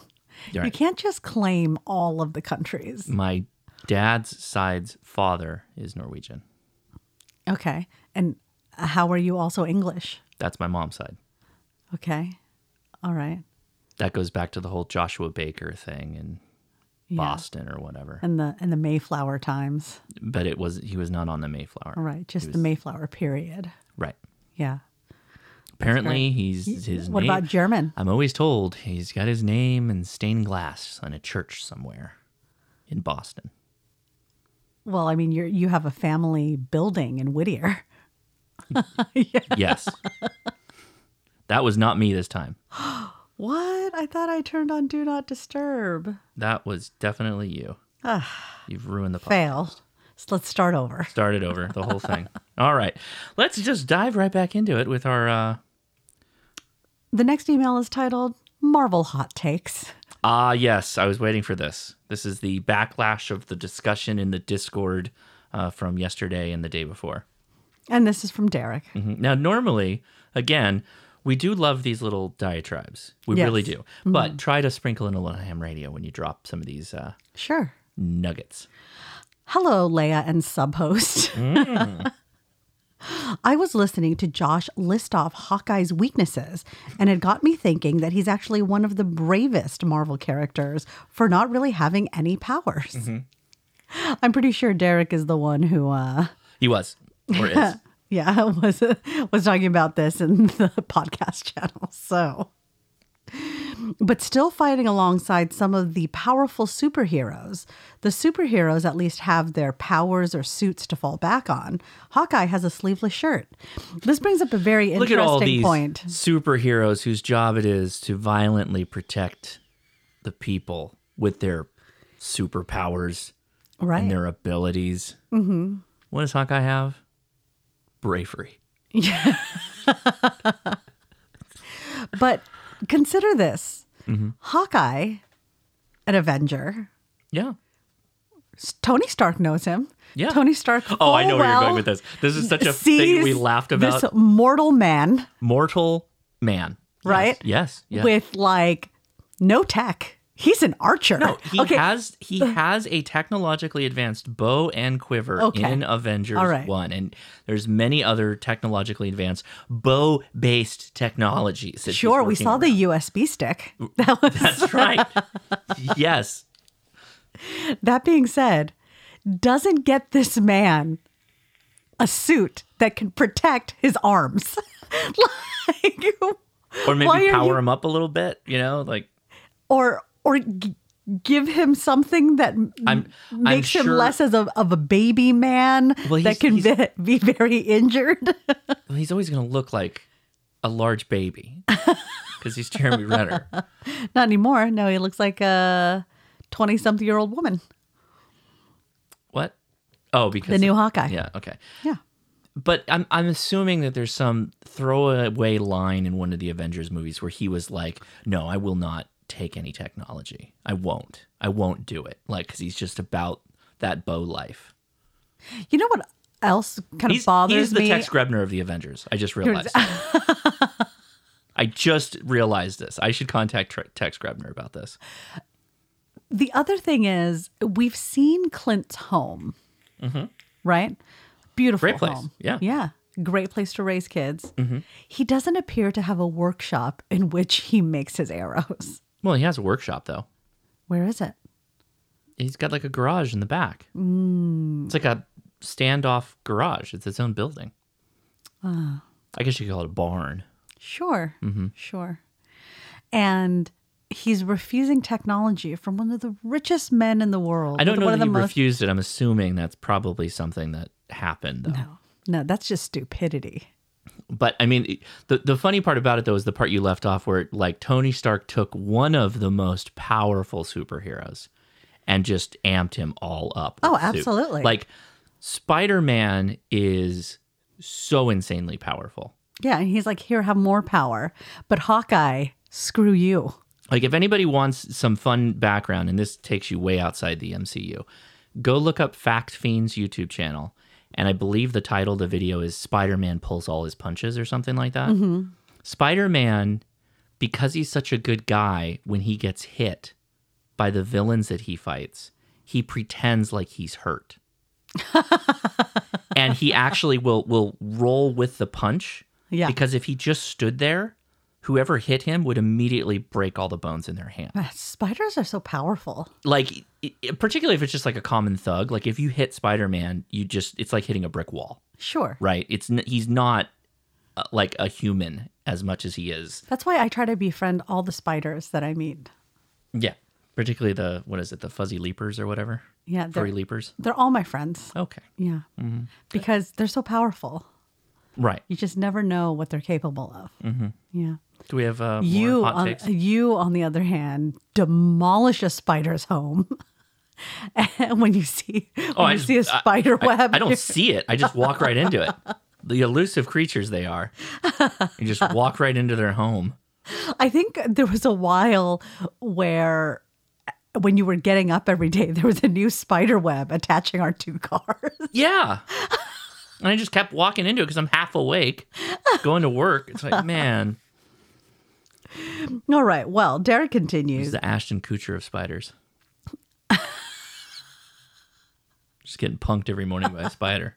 You didn't go Bam Margera, huh? No, punked, where it was like the pranks. But I yeah. guess that could be Bam. I yeah. guess so. Yeah.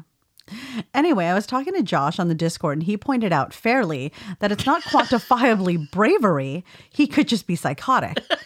And I said, it's remarkable how often those traits coincide. Mm-hmm. To true. Quote Captain Sparrow, not a Marvel character, but could slash should be. Then Josh invited me to email in other hot takes. So here it goes. I'm going to pause because I have to say this at any mention of Johnny Depp. Mm-hmm. Amber Heard is a terrible person. Yes. But Johnny Depp's going to be back for uh, whatever the continuation of Amazing Beasts. Yes, but she basically beasts. killed the Pirates franchise. Oh, uh, well, I don't know that she did a bad thing. I love the Pirates movies. You like the first one and parts of the second. Maybe. Maybe parts of the second. All right. Here come the hot takes. Okay. J. Jonah Jameson Junior conducted the single bravest act in the Marvel Universe by not giving up the source of Spider-Man's photos in the face of certain death.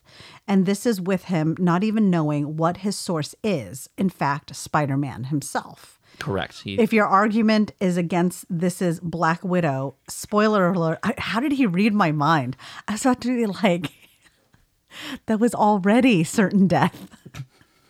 To, to save babyface Hawkeye. Okay.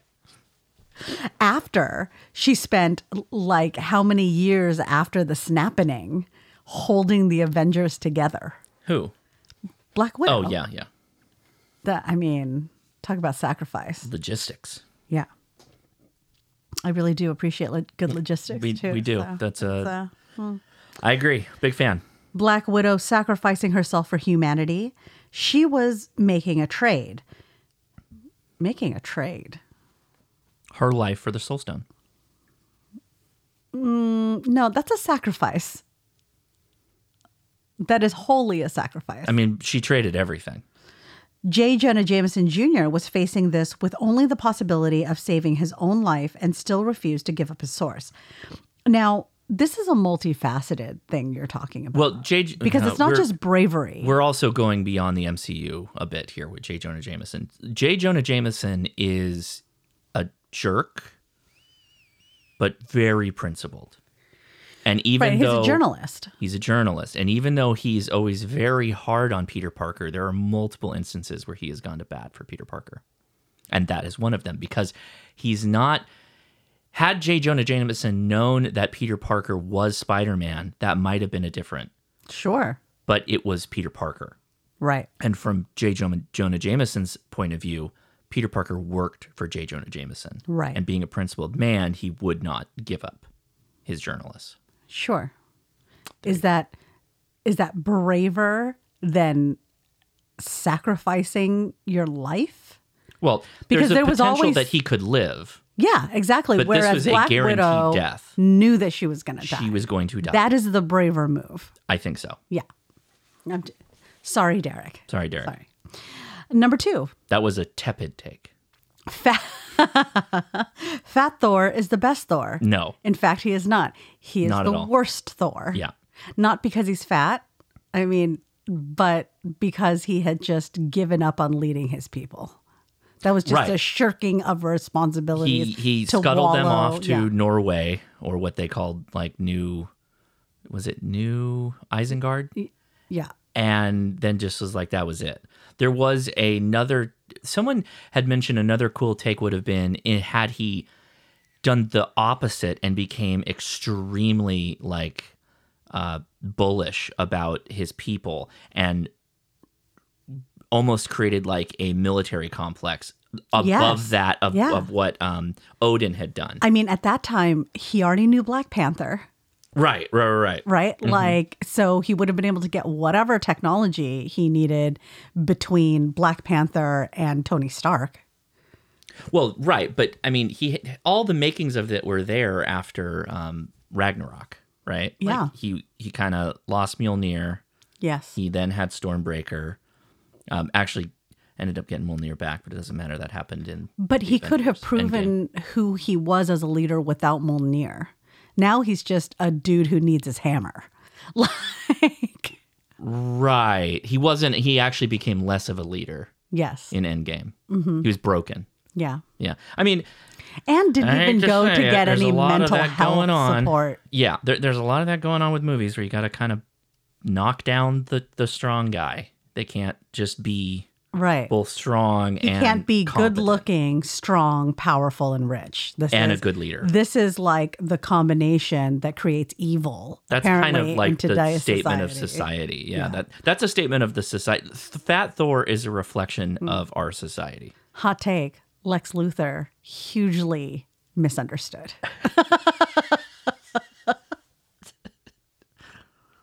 Number two, Jennifer Jones is a painfully underrated character. Who's Jennifer Jones? What are you talking about? It's Luke Cage's wife, Jennifer Jones, from Netflix. Did I watch yes, all of them? Yes, you watched all of them. Luke Doctor Cage? Who's the bad guy, remember? Doctor Who that is? Mm. Yeah. That's like The Defenders, right? Yeah. Mm. I think you liked her more in that uh, show, The Bee from Apartment Blah Blah Blah. She was the bee. That's not Jennifer Jones. It's not? Her name's not Jennifer Jones. It's not?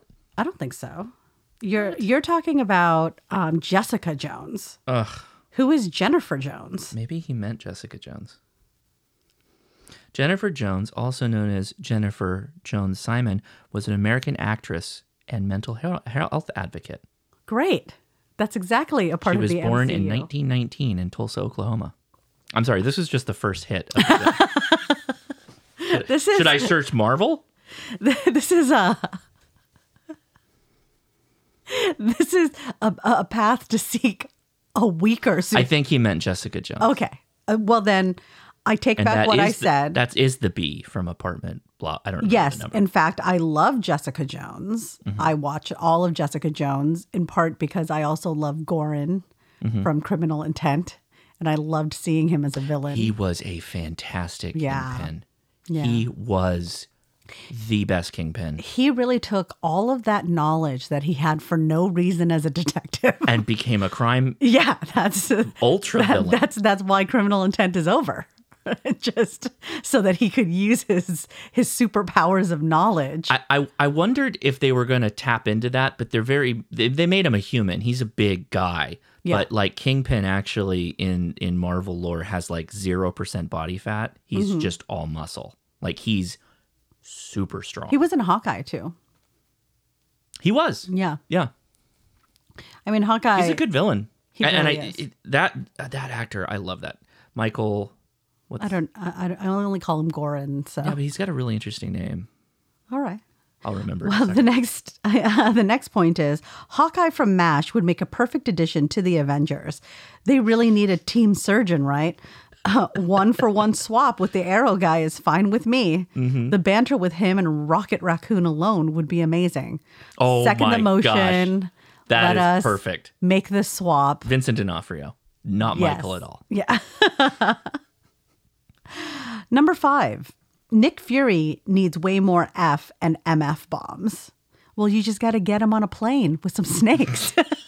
That's, That's what the whole thing was missing. That was, yeah, that was that was an origin story, if you will. Number number six. The Punisher should be in Civil War, but only if it's John Bernthal. I'm kind of glad he's not, though. They would have had to nerf him so hard to get it into P G thirteen yeah. that he'd basically become another Hawkeye. Well, he'd, he'd be like the Winter Soldier. I'm going to be kind honest. Of. The Punisher is probably the only Marvel series that I have not finished. It's a good one. Is it really? Mm-hmm. No, no, no. There's another one, actually, that I haven't finished. Is it's... it like Black Thunder? Black Thunder. You're not... Luke Cage? No, Luke Cage? No, I finished Luke Cage. That was pretty good. Yeah. That okay, was now one I'm going to have to go watch The Punisher. Punches. There was so many episodes when I was watching that, I'm like, why don't you just hit the guy really hard? Because he's bulletproof. And he's all the proofs. Like, they can't stab him. They can't do anything to him. It's like, why don't you just hit more people really hard? And there's a scene, I think, in the second season where he actually puts on the uniform that he had when he was first introduced in the comic books, which is very disco era Amazing. uniform. It was pretty cool. I, was I like, love, ah, that's I awesome. love the old costume, the throwback stuff. Yeah. I was like, that's cool. Like uh, with Scarlet Witch, that was the throwback costume, right? The purple right. crown thing. Yeah, yeah, full powered. Wow, we were going real deep here. Yes. How many more of these hot takes are there? Number seven. You're going to like this one. Okay. Radio should play a bigger part. That could have been one of the things in Tony everything. was trying to figure out by trial and error using his first suits. Also, ask anyone in the military, like the Mike Glover video. One of the first things to fail in combat or stressful situations is communications equipment. one hundred percent Almost well, always that, at the worst time. Therefore, communication breaks down. Right. Right. Yeah. Lowest bidder comes into play here, where it yes. could be argued the Avengers don't have this issue. This is a reasonable consideration, but not a good argument. Even the best electronic equipment can and will fail, but I digress. There you go. Yeah. Eight. It's weird seeing Michelle Tanner's little sister as a ass-kicking superhero. Yes. The fact that Elizabeth Olsen is the little That's sister right. of the She's twins that play Black Widow. Yeah. That's That's fantastic. The, she made so many better movies than those two did combined in their lifetime. So oddly enough, as much as I dislike the Black Widow movie, she was one of the better characters. I liked... Scarlet Witch? No. Olsen. Olsen is Scarlet Witch. Oh, I thought we were. I thought she was the Black Widow. That's Who's Scarlett the Black... Johansson. No, the other one, her sister. Yes. Yesenia? Yeah. Yeah. Is that right? Mm. What's her uh, name? Something Olsen? Uh, Elizabeth Olsen. She's she's um, Scarlet Witch, which is by far my WandaVision is like my favorite Marvel oh, yeah. series. Totally. Now I see yeah. it. I can see the family resemblance yeah. now. Mm-hmm. I don't think that she'll have bowls of cigarettes at her wedding, but that's fine. Number nine, I feel like the whole country faking being the poorest country in the world while actually being rich beyond comprehension thing is actually happening somewhere in the world. I don't know where in the world, but that's the point. Takes a drag on lit cigarette a la Rusty Shackelford, a k a. Dale... Dri- Dale Grib- Gribble. Gribble, yeah. Gribble. Da-da-da, pocket sand. Yeah, I mean... I, I could believe it. Well, I mean, that's the point is that they're the only source of vibranium in the world. Right, right. Right. Maybe it's Ukraine. They have so many resources. Not vibranium. No, not vibranium. They that would come in handy right now. Could. I'm yeah. I'm guessing that javelins are probably So here's the thing. Javelin missiles and stingers are probably still more desirable at this point. Somebody has to be asking Wakanda where they're getting their vibranium, right? I believe it's an asteroid. Mm-mm. My point is, if they are, oh, I'm sorry, did you? If want they're to... selling vibranium, right, right, to be rich, mm-hmm. somebody has to be like, "Where's this country getting all this vibranium?" Well, they don't know that it's from that country. They send out people that sell it, and they're like, "Sure, sure." The arms dealers of vibranium, if you will. If vibranium is one of the most like valuable metals mm-hmm. in the world, You don't think that somebody would figure this out? They'd suss it out. I I don't know. Yeah, don't know. Yeah, that's a fantastic. I don't want to do a diatribe on this, but if anybody's really interested, go look up the technology of the Javelin missile and how they work and what okay. their capabilities are. All they right. are super interesting. Last hot take. Okay. Groot's backstory needs its own movie. Groot is a tree. His backstory is a seed. That's... I, I think if you go back far enough, he turns back into Vin Diesel. But it's Vin Diesel from Riddick. He's oh. actually Riddick. And because they did the shine job on his eyes that allows him to see in the dark, mm-hmm. the origin of how he became a tree was he got in prison again, mm. and they did a procedure on him to treeify him. Wow. And that is how he's Groot. So. But. It doesn't matter because he still found his family. Right. The end, they're like, we are Groot. Yeah. That's, yeah. we are a family. Yeah. Right. But instead, he, he turned into a, a charger. What's really insane about that is a tree is arguably the slowest thing on Earth. And the most zen thing on Earth. So he is neither fast nor furious as Groot. mm-hmm, mm-hmm, mm-hmm. Uh, the range on Vin Diesel, you know? Just so much range. One minute, very fast. The next minute, very still. Derek signs off. Apologize in advance for any nasty emails you get for this. Derek N zero D C W. He's got D C in his call sign. He's talking about the M C U. Well, let's talk about The Flash, okay? Let's uh, talk about let's The Flash. Not. Let's talk about Supergirl. Let's not. Let's talk about, like, maybe Katie Keene? No, I don't, let's not. Like... let's not. I, I don't like those T V shows. Hmm. Oh, wait. Katie Keene's actually they ruined Archieverse. The Flash. They ruined The Flash. The Flash is fantastic. Archie had a comic book crossover with The Punisher. Archie Comics? The Punisher was going to try and find and kill a serial killer who just happened to be like a doppelganger for Archie. So and the comic book is spent of literally the comic book style of Archie with the Punisher in his comic book style invading the comic book. How do we get this? I, yeah, I, I do want to get a I copy want, of this. I it's, want it a copy of this. Fantastic from the images I've seen of it. It is super cool. Yeah, really cool. Yeah, but Katie Keene is actually in the Archieverse, not in the D C universe. We could talk Legends of Tomorrow. Constantine is in that one. It's pretty good. Constantine, the Marvel character? Keanu Reeves is in it?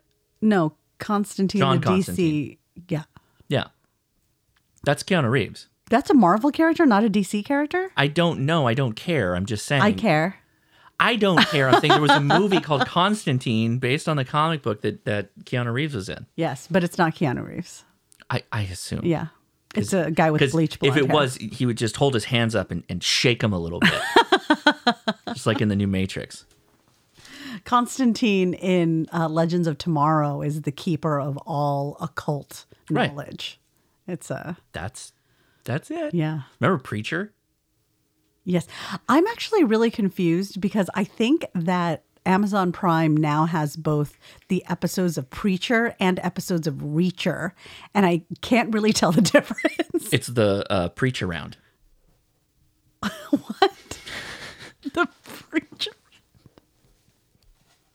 All right. Thanks, Derek, for the hot takes. Those uh, good.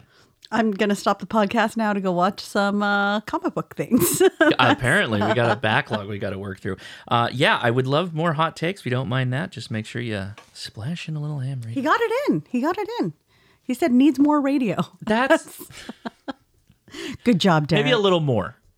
Little oh, more. now now you're gatekeeping? You're, you're at a... Uh, we were just talking about... Uh, you know, the, the corned beef, and you mentioned your affinity of uh, the United Kingdom's cooking.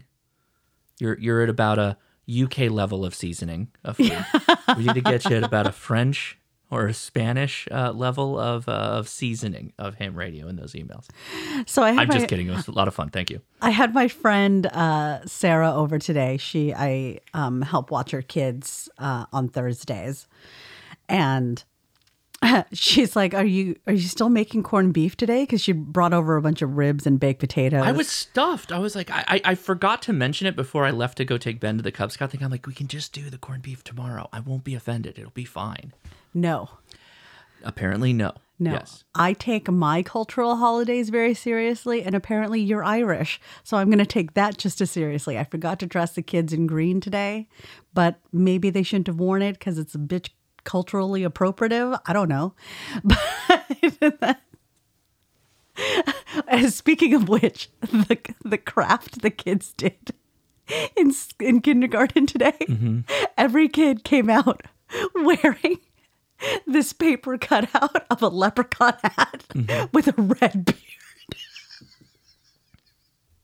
And I was like, what? Why don't people get upset about this? remember, remember those, like, it, it was a meme. It was like an ad that said, this is my culture. It's not a costume. Yes. Yeah. But how come it's okay I have a bunch on Saint of them, Patrick's Day to dress up like a leprechaun? I have a bunch of them that are like that, like kids wearing stupid stuff like this. And it's yeah. like, it's my culture. It's not a costume. Like, how dare you put a red beard on? You're not red hair. You're not a ginger. So she and I uh, were, she had brought over um, Knott's food, essentially. Which she went to Knott's. It's pretty, it's it's pretty okay. It's, the ribs it's are pretty good. The, the half chickens are fine. It's free food, whatever. Free food. I mean, we well, paid for it. Yeah, yeah. So it's heavily discounted food, I right. guess. But um, she, I was like, okay, time to make the roast beef. And she was like, you're still going to cook the roast beef or You're the corned beef? beef. Okay. Yeah. And then I was like, yeah, it's Saint Patrick's Day. I, I have to. I'm just like, I'm culturally bound to do it. And this is, you're martyring yourself. I have never made you do this. Uh, I've never... And then, like, forced you to do this culturally or anything like that. But I do work really hard at accepting your cultures. Your I know. So I thank you. I appreciate it. This is uh, this is a principled stance a la Jonah Jameson. Okay. I, I, I will maybe in the future I'll swap out um, Saint Patrick's Day because I don't have like a ton of cultural ties to it. Obviously, we celebrated it growing up and all mm-hmm. that. We should have a day for ham radio, like International Ham Radio Day. That will become the new.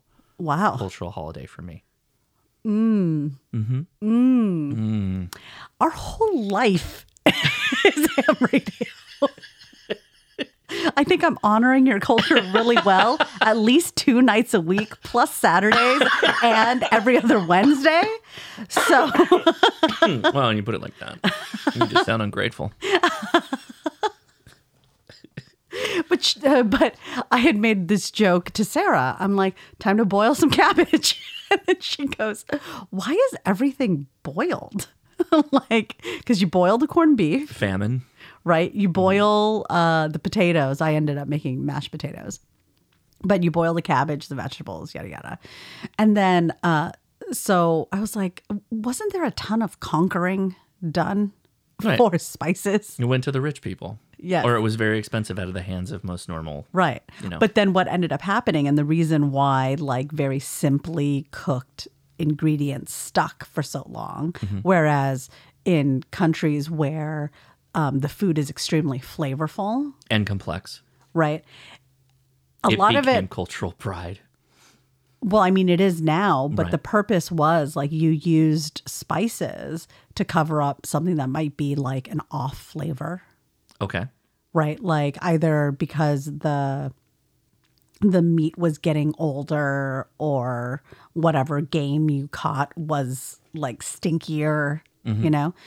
And so in um, in wealthier parts of Europe, when spices became more widely available, the rich flipped the script and basically went, no, we're not going to season our food.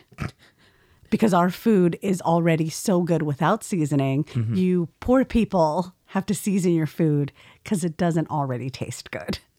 That's, and here we are, mm-hmm. and now it's boiling like, things, boiling things still yes. around. All right, or frying. The next email is titled "Forming Strong Bonds in Ham Radio." and some random knowledge. Excellent. We do love that random knowledge. We do. This is from Tom. Ahoy.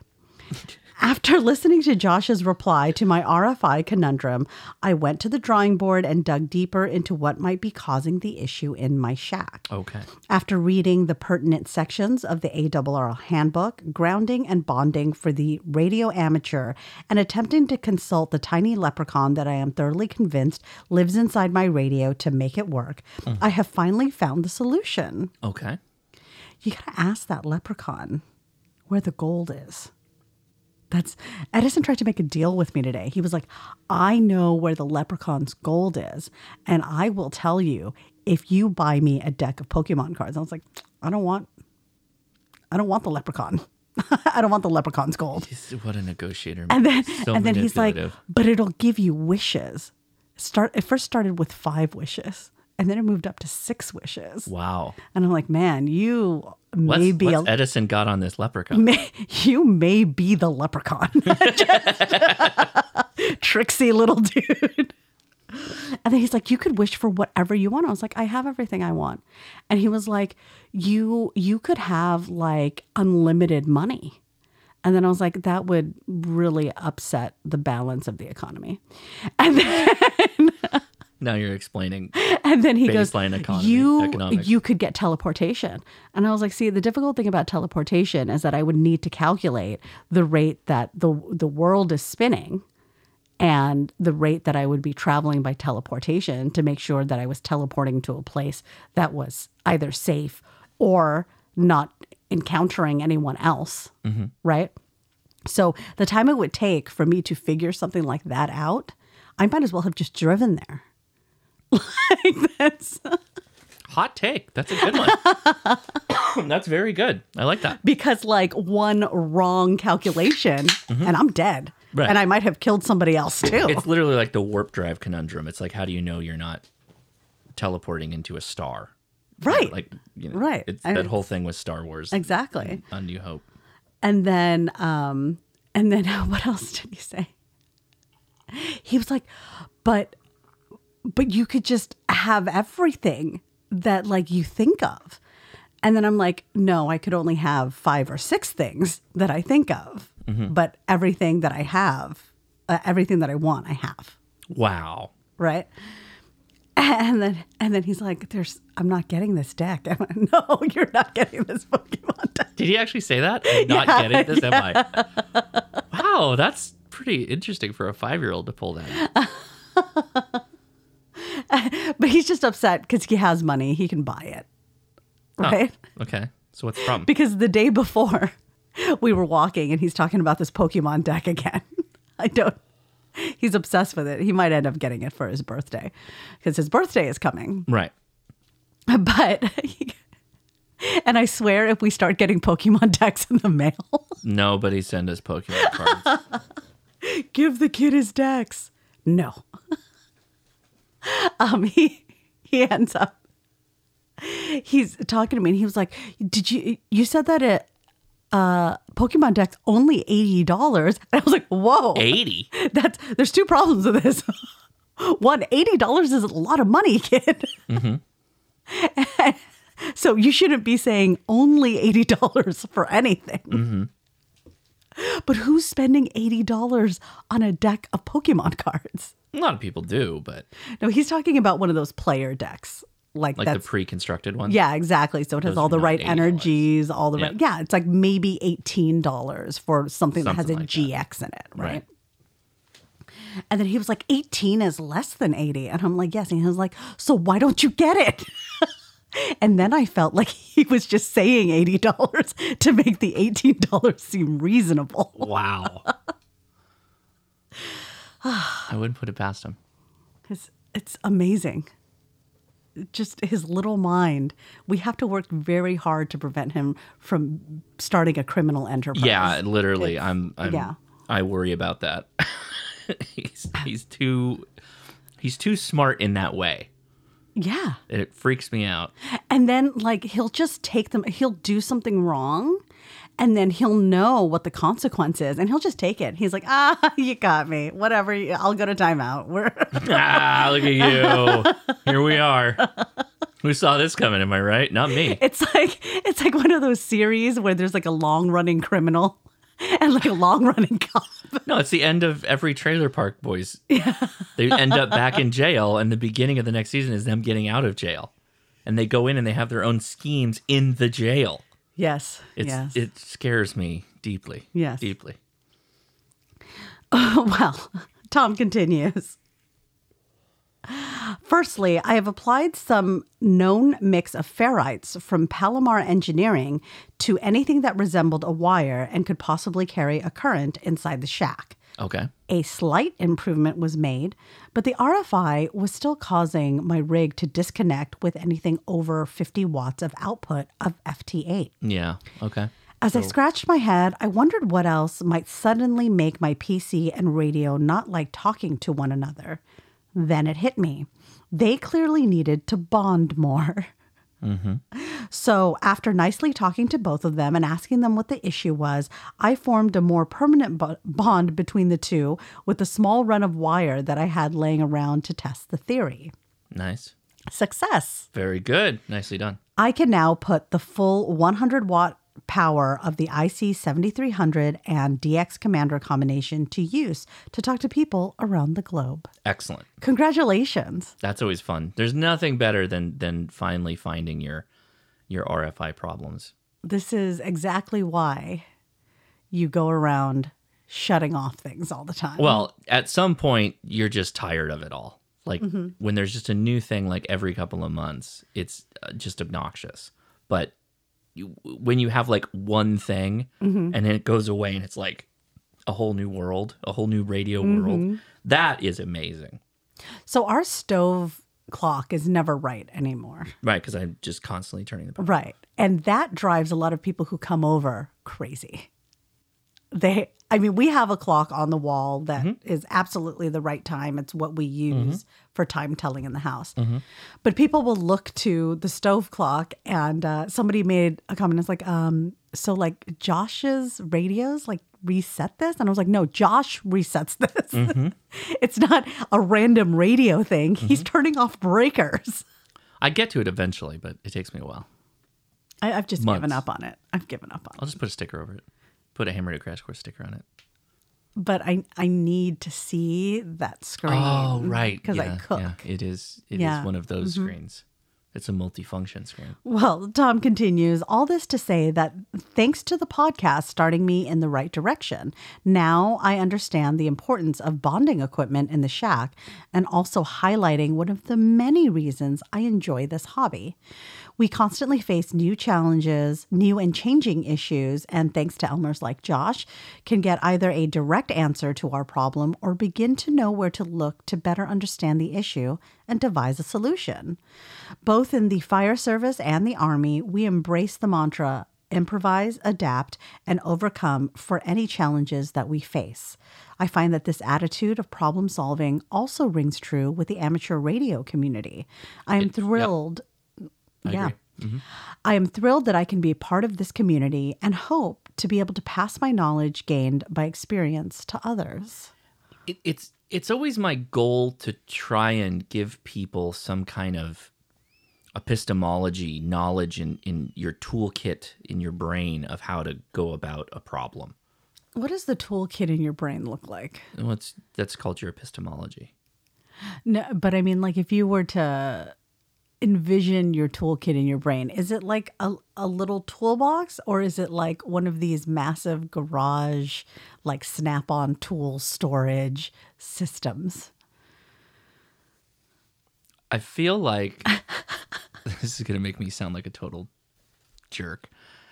Like a portable hole or like a TARDIS where it's bigger on the inside. Or like what Newt has in just, a Fantastic Beasts. Yeah, like the suitcase, right? Yeah. Like it's just It's crazy. It's chaos, but there's like a lot of stuff in there. Mm. I'm not pretending to be organized or anything in my brain, but there's a lot of You've stuff. You've all seen cramped. a shack. There's a, there's a lot of stuff cramped in there, and I can in generally fact, put it you, to good use. Did you know that his shack is actually in a suitcase?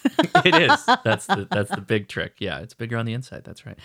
So yeah, I, I I love to tell people the right answer for the solution when it's kind of one of those questions where it's just like, here's the right answer, let's move on. Everybody, right. let's move on together. But there's there's situations like this where it's actually worth it to kind of go through the experience, to go through f- actually figuring out, reading up a lot, coming to the real conclusion, because it's not like... People do this, by the way. They'll take a picture of the waterfall on their radio and go, what's causing this? It's like, I don't know. I can't even figure out what's causing it in my own radio. Like, it, it's not like a footprint. Like, it's not like a, a, like a fingerprint. Like, it's a unique thing that we can diagnose and go like, oh, yes, I know what that is. It doesn't work that way. So you, it's generally a process to come to the solution. And I, I, I like those problems, but I like more when people can take some of that information and run with it. So Tom's going to be Elmering in no time. Mm-hmm. Yeah. Now on to the random knowledge promised in this email subject line. After the invention and proliferation of the telephone, Alexander Graham Bell decided that the recommended greeting when answering the phone should be ahoy. Mm-hmm. However, it wasn't until his rival, Thomas Edison, began encouraging users of his phone to answer with hello that this became the customary greeting. Below is a link to an N P R article that covers the change in more detail for those curious.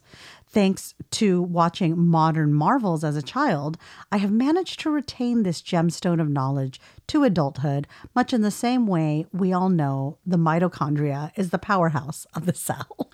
There, there's an episode of The Simpsons where Smithers like leaves or disappears or he quits, and Burns has to answer the phone on his own. And mm-hmm. there's a reference to this because he like slaps the hand receiver so it flies up in the air and he catches it and he goes, mm-hmm. ahoy hoy. That is a reference to this. Uh, that's funny. So yeah, The Simpsons. That's something I haven't watched in a long, long time.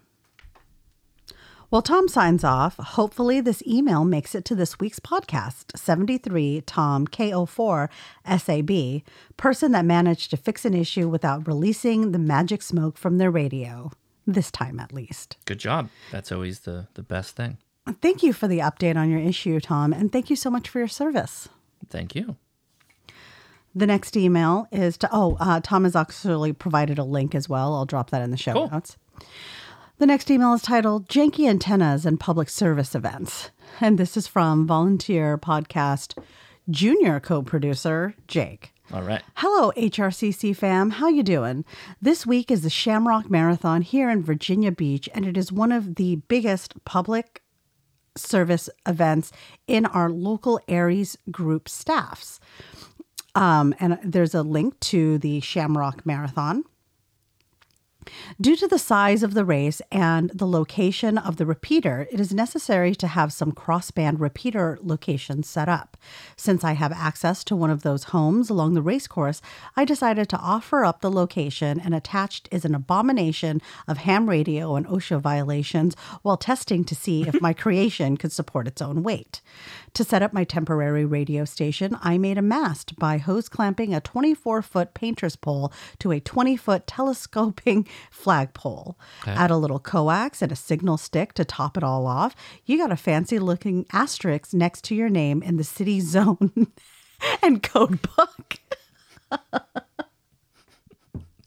Okay. I don't entirely feel comfortable putting fifty watts in the signal stick, but according to the Signal Stuff website, it's rated for fifty watts at one hundred percent duty cycle. Mm-hmm. I might still want to add a counterpoise. Josh, what's your opinion on this? Mm, yeah, you you would want to add a counterpoise.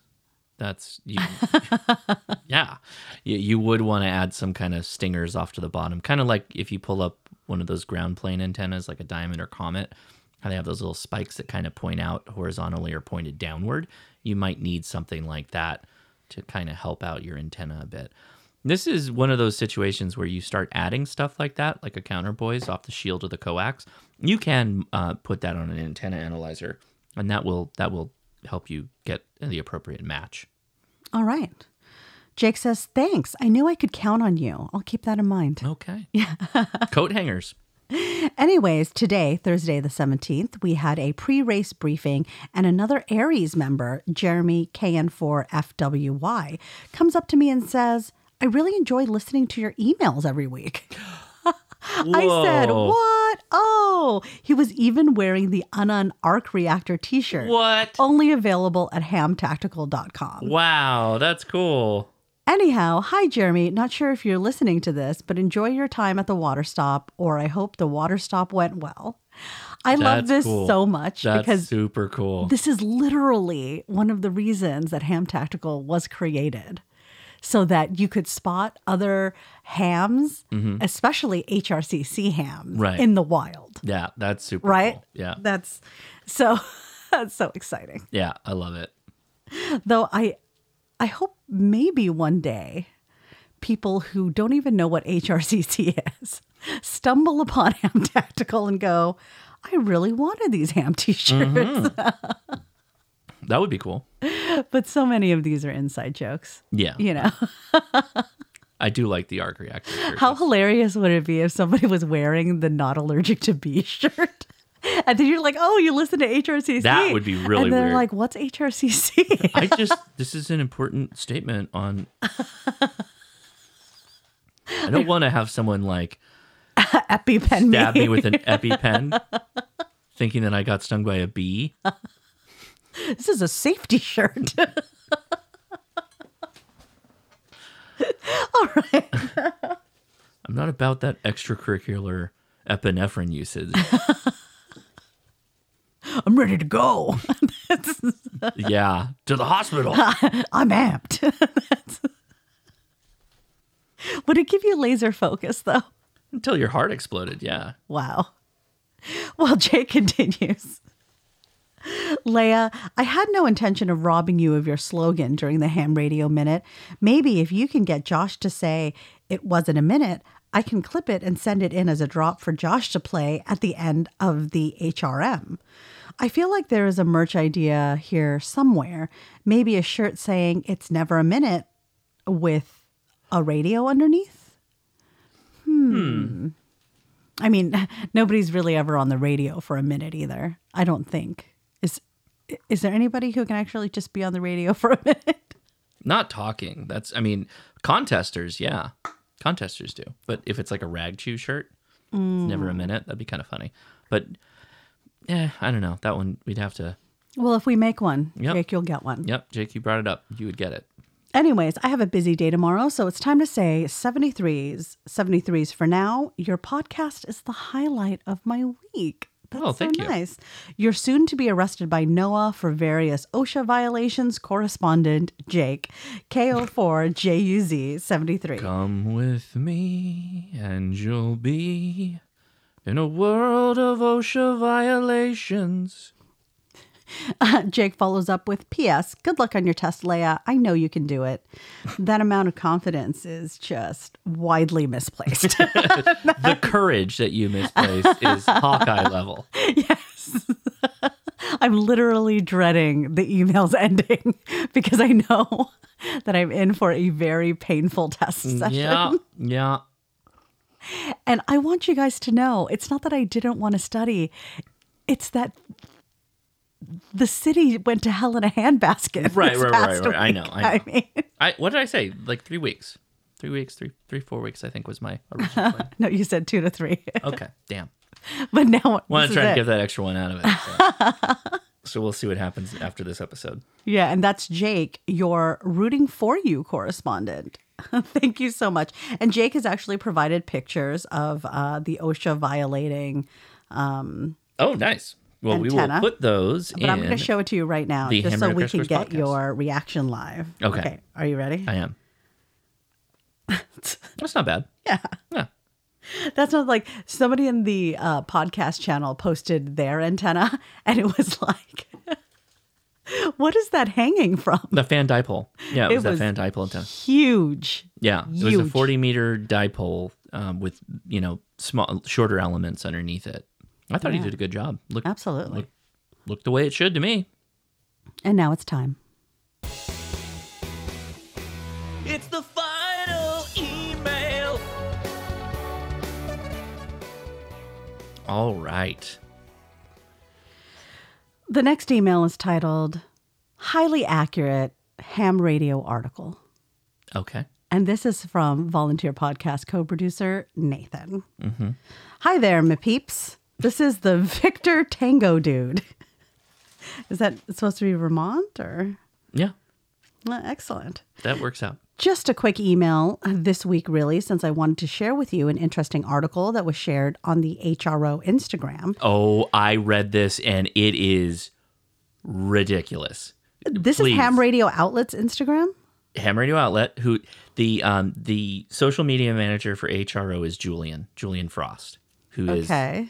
is very active in ham radio, has been around for a really long time. All right. And he saw this. Just go ahead. I don't want to spoil anything. An article about ten-meter radio. Since I know Leia often finds great, accurate articles online.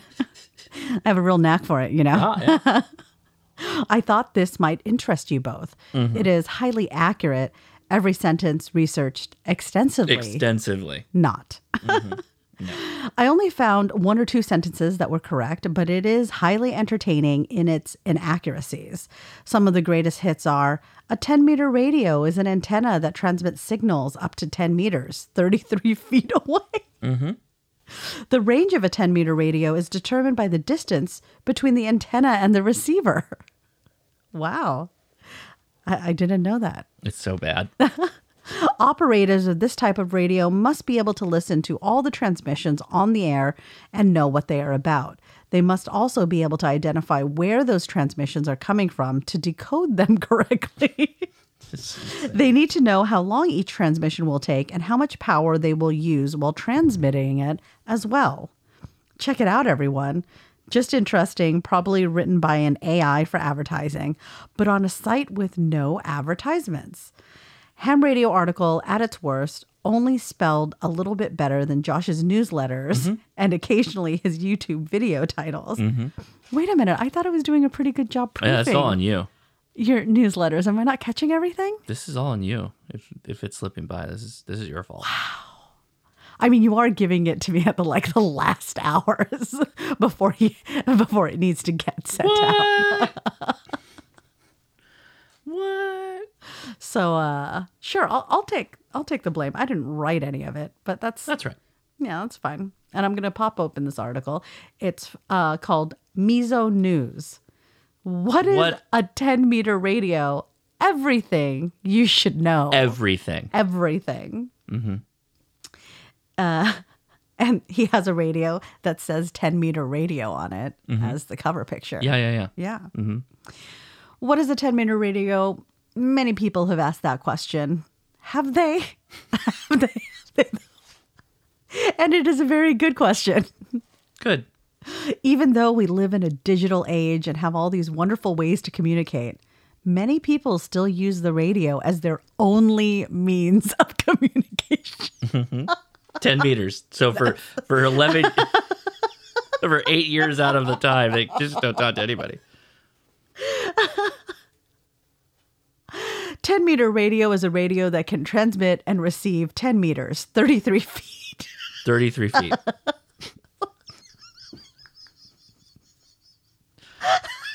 That's it. That's all you got. This radio is very old technology, dating back to nineteen thirty-two, and is still widely around the world, still used widely around the world. Be cautious if you want to get one, since it's they extremely bite. similar to other designs. Some of them, not even radios. This one's a cake. Yeah. Please don't stop reading until the end. You'll learn. That's what all, it says? Yes. You'll learn. This all has to be a joke. This has to be a joke. What a fantastic joke. You'll learn all you need to know about ten-meter radio from us. I'm not biting. I this I know. is this I'm is a ham that's trying to. I'm reading it to the this end. Is, I, I, and I'm I'm I'm going to put a prediction out here. This is going to get mentioned on some YouTube videos, and I bet you it was created for that explicit purpose. I bet you. I'm not biting. Everything you need to know about ten-meter radio. Mm-hmm. Radio waves are used to communicate between different radio stations and between people. The stations mm-hmm. and then also the people. Right. Yes. We transmit directly but, into the people. Yes. But how does one get a radio signal from a specific location? The answer that is that a radio station can be made to send the signal anywhere within ten meters. I'm dead. I'm dead. It's so bad. This is done using antennas. Oh. The signals from the antennas are sent out into the air and mm-hmm. picked up by receivers at other locations. That's a true statement. This process is called broadcasting with a specific frequency. The broadcasting will piss people off because it's transmitting, but sure. A ten-meter antenna has been used for many years now, but it wasn't until the early two thousands Wh- that this technology was made available for commercial use in radios and television. This is a Poe. The ten-meter radio and its functionality are explained in detail here. What are ten-meter frequencies? God, I hope somebody didn't, like, tune out and then realize that we're reading an article mm-hmm. and then tune back in and go, what are these bozos saying? I'm reading an article. I feel like maybe every ten minutes I need to drop the disclaimer. Yeah, this is a Poe for sure. What are ten-meter frequencies? A ten-meter frequency is a radio frequency that falls between the range of twenty-eight to thirty megahertz. ten-meter frequencies are used for broadcasting on shortwave radio. The ten-meter band is also known as, quote-unquote, the magic band. Oh, it's this where is purposely people wrong. Can pick up shortwave broadcasts from all over the world, including international broadcasters like Voice of America, Radio Canada International, and Deutsche Welle. Du- Dutch Welle, whatever. You nailed it. Yeah. This is... Deutsche. Deutsche Welle. Wow. Yeah, there we go. Deutsche Welle. Deutsche Welle. This is that brand that came after Von Dutch. Deutsche Welle. How... How is a ten-meter radio used? There's links to other articles. Okay, you can stop. That I, say ham radio codes. What does seventy-three mean in ham radio? This is a joke. Can I just no, go there? Yes, I have to. Okay, I have okay. to. This have this to. reminds me of that meme that came out where it was like a Twitter post when the guy said, I forced a bot to watch over one thousand hours of Olive Garden commercials and then ask it to write an Olive Garden commercial of its own. Here's the first page. Yes. Do you remember this one? Yes, yes. Interior Olive Garden restaurant. A group of friends laughs at a dinner table. A waitress comes to deliver what could be considered food. Waitress, pasta nachos for you. Pasta nachos. We see, we see the pasta nachos. They are warm and defeated. Friend one, the menu is here. Waitress, lasagna wings with extra Italy. We see the lasagna wings. There's more Italy than necessary. Friend two, I shall eat Italian citizens. Waitress, unlimited stick. We see the unlimited stick. It is infinite. It is all. Friend three, leave without me. I am home. Waitress, gluten classico from the kitchen. We, the gluten classico, we believe the waitress that it is from the kitchen. We have no reason not to believe. Friend four says nothing. Friend one, what is wrong, friend four? Friend four says nothing. Friend two, friend four, what is wrong, friend four? Friend four smiles wide. Her mouth is full of secret soup. Announcer. Is that soup and discana? Yeah. Announcer. Open, pred, close pred, wet voice. Olive Garden. When you're here, you're here. As, that is what that is. That is what that is. It's not wrong. It's not wrong. It is infinite. It is all. The unlimited stick is my favorite. That's still my favorite. Oh my God. It is far. It is more Italy than necessary. I, I'm not going to knock the lasagna wings. Who knows, man? It could be amazing. A pasta nachos, though? Uh, Olive Garden needs to get on this. A pasta nacho makes sense. No, it not. No, no, no it doesn't. Yeah, not. You fry a bunch of lasagna noodles so that they're chips. Oh, literally pasta yeah. nachos. I thought it was going to be like a yeah. plate of nachos with pasta on top of it. But you could fry lasagna noodles into chip. You know, break them into You didn't chips. Let me finish. Then you top it with spaghetti and meatballs. I feel like the pasta nachos would have the fried lasagna with Alfredo sauce on top and then have spaghetti and bolognese on top of that. Oh, or you're bolognese. Right. It does need uh, it does need some Alfredo. Mm-hmm. It's true. It's not pasta nachos without the Alfredo. There was like one time, the first time I went to Olive Garden, first time I was a young kid, and they're like, we can... It, it's unlimited breadsticks. We can just bring you out like a plate of Alfredo. Do you want that to dip the, the breadsticks in? I've never done that before. Is and, it good? I mean, I was like eight, so yeah, it was the greatest thing ever. And then my mom was like, "This boy is gonna be fat." Like, give me more sauce. Don't want pasta. Bring bread for sauce. So my big confession mm-hmm. about Italian food is I still love the old Spaghetti Factory. I I genuinely love every restaurant that follows the norms method of like food. What does that mean when you have like a cake at the end? No, so norms was you could get soup and salad. This is very important. You okay. could get both, right? You didn't have to choose. Choosing is dumb. Sometimes you want soup and salad, mm-hmm. and then you get your meal. Okay. And then you get ice cream at the end. Right. But, so it's like the whole thing. Yeah. Okay. That is the and it's all method. It's all. It, are there norms in other country in other country in other states, or is norms know. like a California thing? It, I, I it have feels no very California to because me. Of the architecture, right? No, I mean just like the style. Just the whole thing feels like it's a California thing, like a. A throwbacky California type thing. So old Spaghetti Factory mm-hmm. is kind of the same thing. Soup and salad. I haven't been there in years, so don't at we me took the if kids they don't there. do there. They don't do that anymore. Mm-hmm. But then you could get spumoni at the end. Mm-hmm. And now that I'm saying all this, I realize I could probably just go get soup, salad, and ice cream anywhere. Right. But... Not Disneyland. They discontinued the spumoni. The Fantasmic. Yeah, Fantasmic. That's right. Yeah, the Fantasmic ice cream, which uh, could still be a myth. It's not.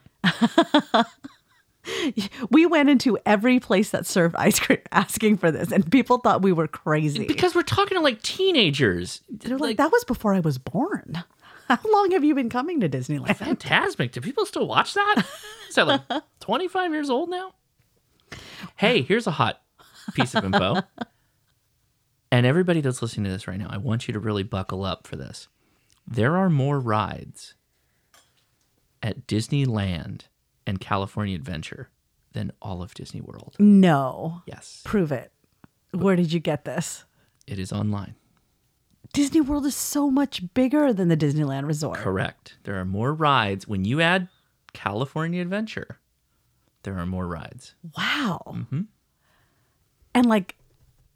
They don't even have that amount of acreage. So, like, how long does it take at Disney World to get from ride to ride? Two days. Wow. In Orlando traffic. Yeah. All right. Well, Nathan continues. Check it out, everyone. Just interesting. Probably written by A I. Well, I already said that. Uh, Nathan signs off seventy-three, K one, M A Z, Nathan. And here comes Nathan's quotes. Mm-hmm. Only bad writers think their work is really good and, and, and right. Strong people write bad stories. Manu Joseph. Writers don't have bad life days. They just have good research days. Julie Wright. P S. After writing this email, I received an email from the New England C U S O party with a certificate for participating in that C U S O party in twenty twenty-one. Which was shortly after I got my general class license. I opened the P D F up and saw that I got first place single operator low power for my county of Bennington. Wow. Whoop, whoop. I am quite surprised. This was back. This was from back in May twenty twenty-one. This encouraged me. My thirty contacts almost a year ago were enough. Last Saturday was also the one-year mark of me being a general class holder. So happy. Those extra class books aren't going to study themselves. Nicely done. Congratulations. I know Leia's books are probably very lonely. Mm. I don't even know where my book is anymore. Never mind. That would mean that she had the books to study in the first place. sixty-seven weeks and two days till they changed the general questions. At that, good night. Thanks, Nathan.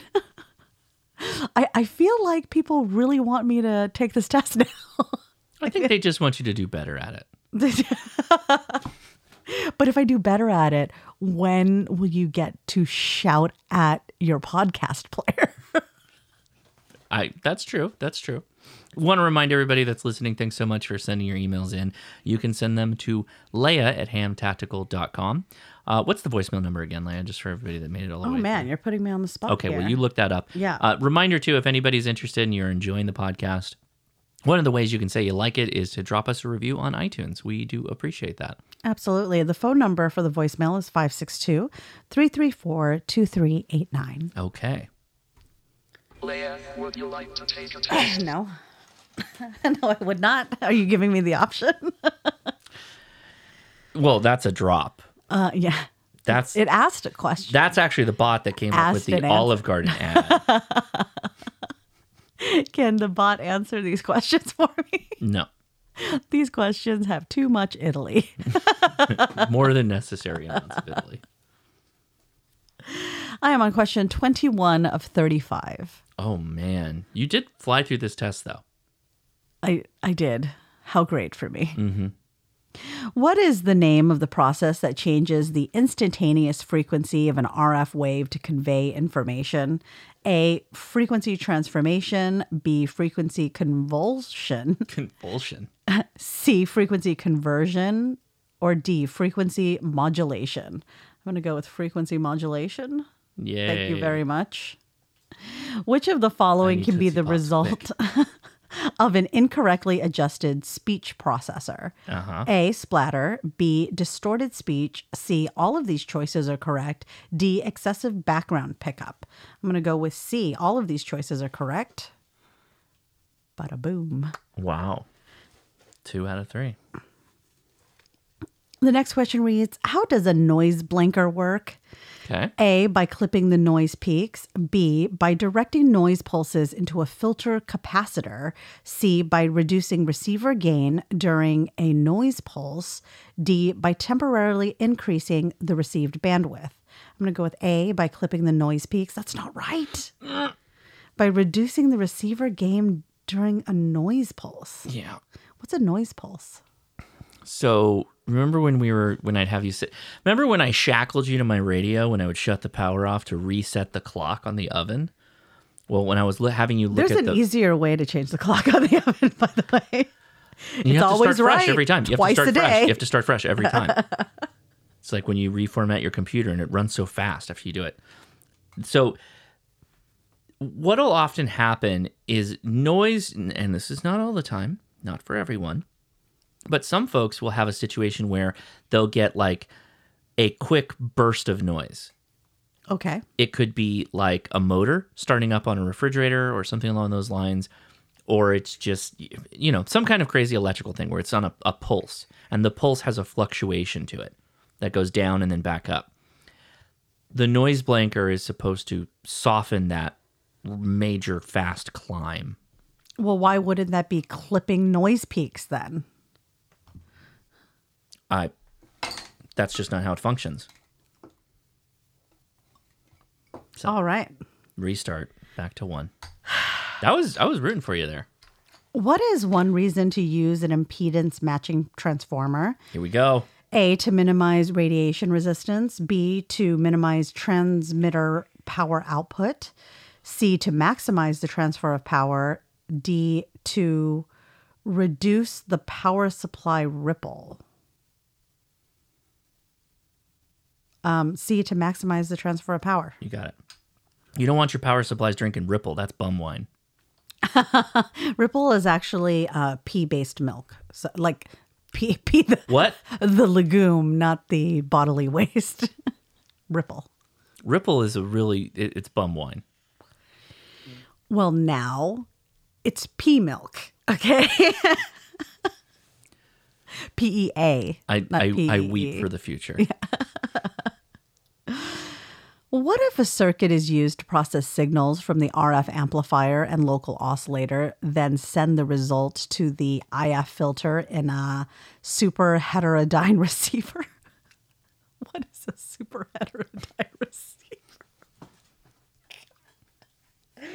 At least I already, I already broke it. So broke what? The streak. I mean, if the orders were different on those questions, you would have been done. The last, the last two. A, amplifier, B, mixer, C, detector, D, balanced modulator. Mm. Mm. What circuit is used to process signals from the R F amplifier and local oscillator, then send the result to an I F filter?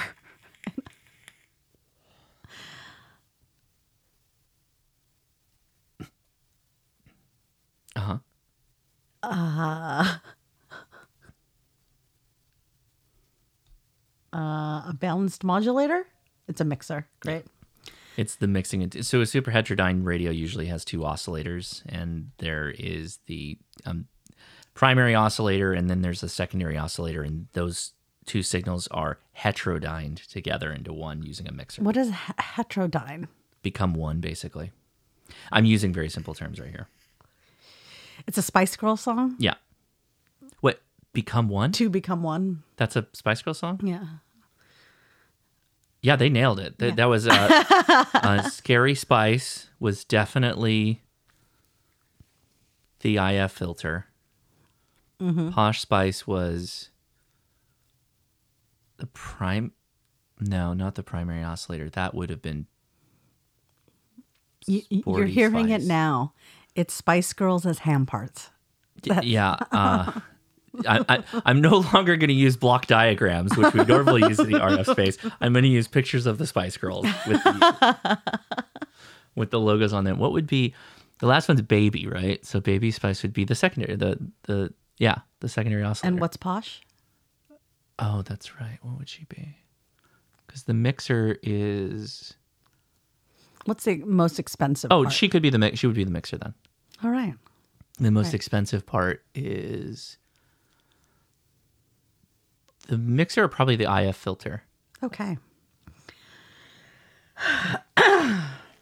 All right. Please don't email me with what your thoughts are better uh, placement of the uh, Spice Girls into a super heterodyne block diagram.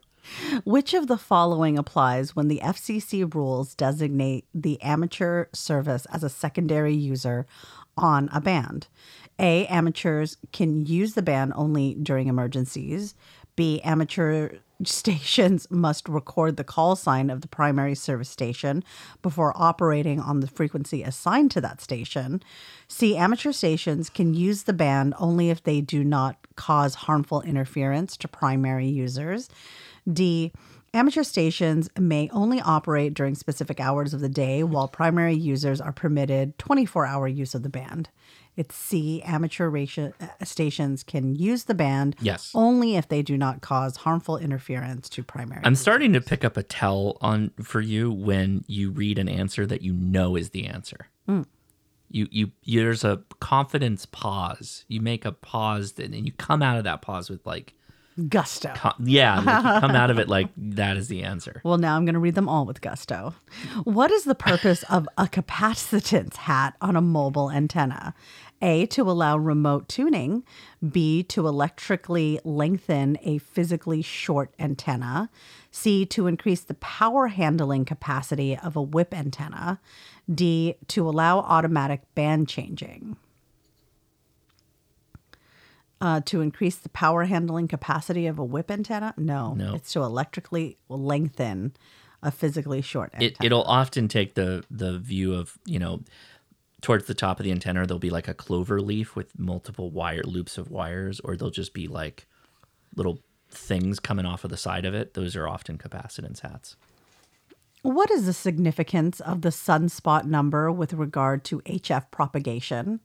A, lower sunspot numbers generally indicate greater probability of sporadic E propagation. B, a zero sunspot number indicates that radio propagation is not possible on any band. C, higher sunspot numbers generally indicate a greater probability of good propagation at higher frequencies. D, a zero sunspot number indicates undisturbed conditions. Mm. I don't know. C, a higher sunspot number generally indicates a greater probability of good propagation at higher frequencies. Yep. You got it. What does the Q signal, Q R L, mean? A, will you keep the frequency clear? B, are you operating f- full break-in, or can you operate full break-in? C, are you busy, or is this frequency in use? D, are you listening for a specific station? What is Q R L? It's Q code. I know, but what is it? Hmm. That's the question. Yeah, that is the question. What do you think L stands for in the Q R? Look at this. Look. So Q R M is noise, mm-hmm. right? Uh, man-made interference. Okay. Q R Nancy is like static or noise. That could be atmospheric or undetermined. Mm. Or it's just Nancy. She's just out there again. I don't know what full break-in means. That's for C W. Mm. I don't know. Are you listening only for a specific station? Are you busy, or is this frequency in use? Great. Are you busy? I like how you're keeping track with only two bottle caps. Well, if we get to two, I'm thinking we're we're getting somewhere. What skills learned during hidden transmitter hunts are of help to the volunteer monitoring program? A, identification of different call signs. B, hunters have the opportunity to transmit on non-amateur frequencies. C, direction finding used to locate stations violating F C C rules. D, identification of out-of-band operation. I'm going to go with C, direction yeah. finding, used to locate stations violating F C C rules. I'm going to go with uh, whichever the option is for going online and complaining about it on Q R Z. That's the skill. Which of the following describes the function of a two-input AND gate? A, output is low, then either or both inputs are high. Mm-hmm. B, output is high only when both inputs are high. C, output is low only when both inputs are high. D, output is high when either or both inputs are low. What? Do you understand the concept of like logic gates? No. Like an if versus an and, or sorry, an or versus an and? Yes. Okay.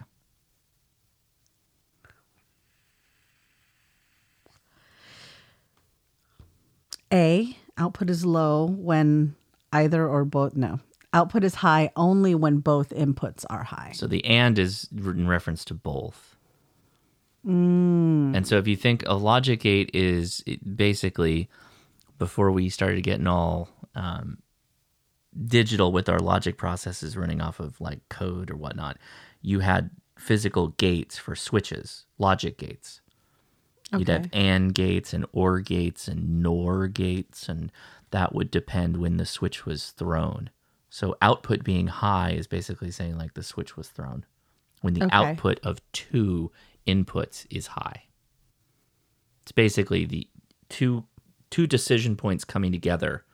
When they both come together, that's when the output is going to be high. Okay.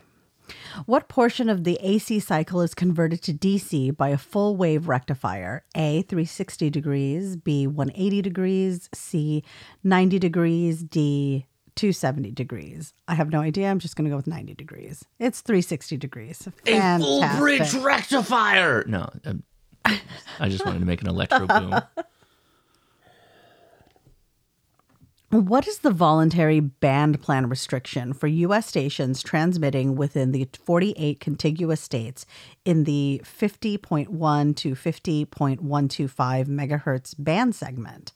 A, only S S T V contacts. B, only contacts with stations not within the forty-eight contiguous states. C, only contacts with other stations within the forty-eight contiguous states. D, only digital contacts. I don't know. Only digital contacts? No. It's only... What? That's like the, the one that I thought was definitely wrong. What? Only contacts with stations not within the forty-eight contiguous states. Mm.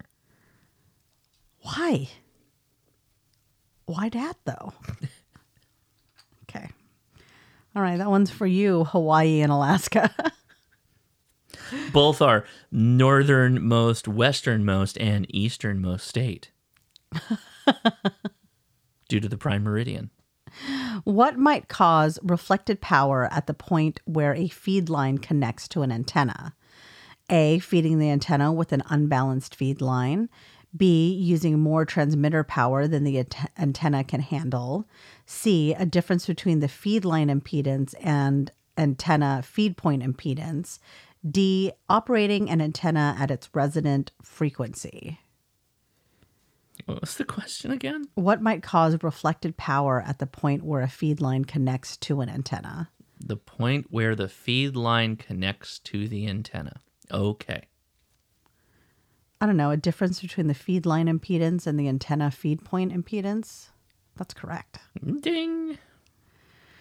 Where should the radial wires of a ground-mounted vertical antenna system be placed? A, on the surface of the earth or buried a few inches below the ground. A, the center at the center, I'm sorry, B, at the center of the antenna. C, parallel to the antenna element. D, as high as possible above ground.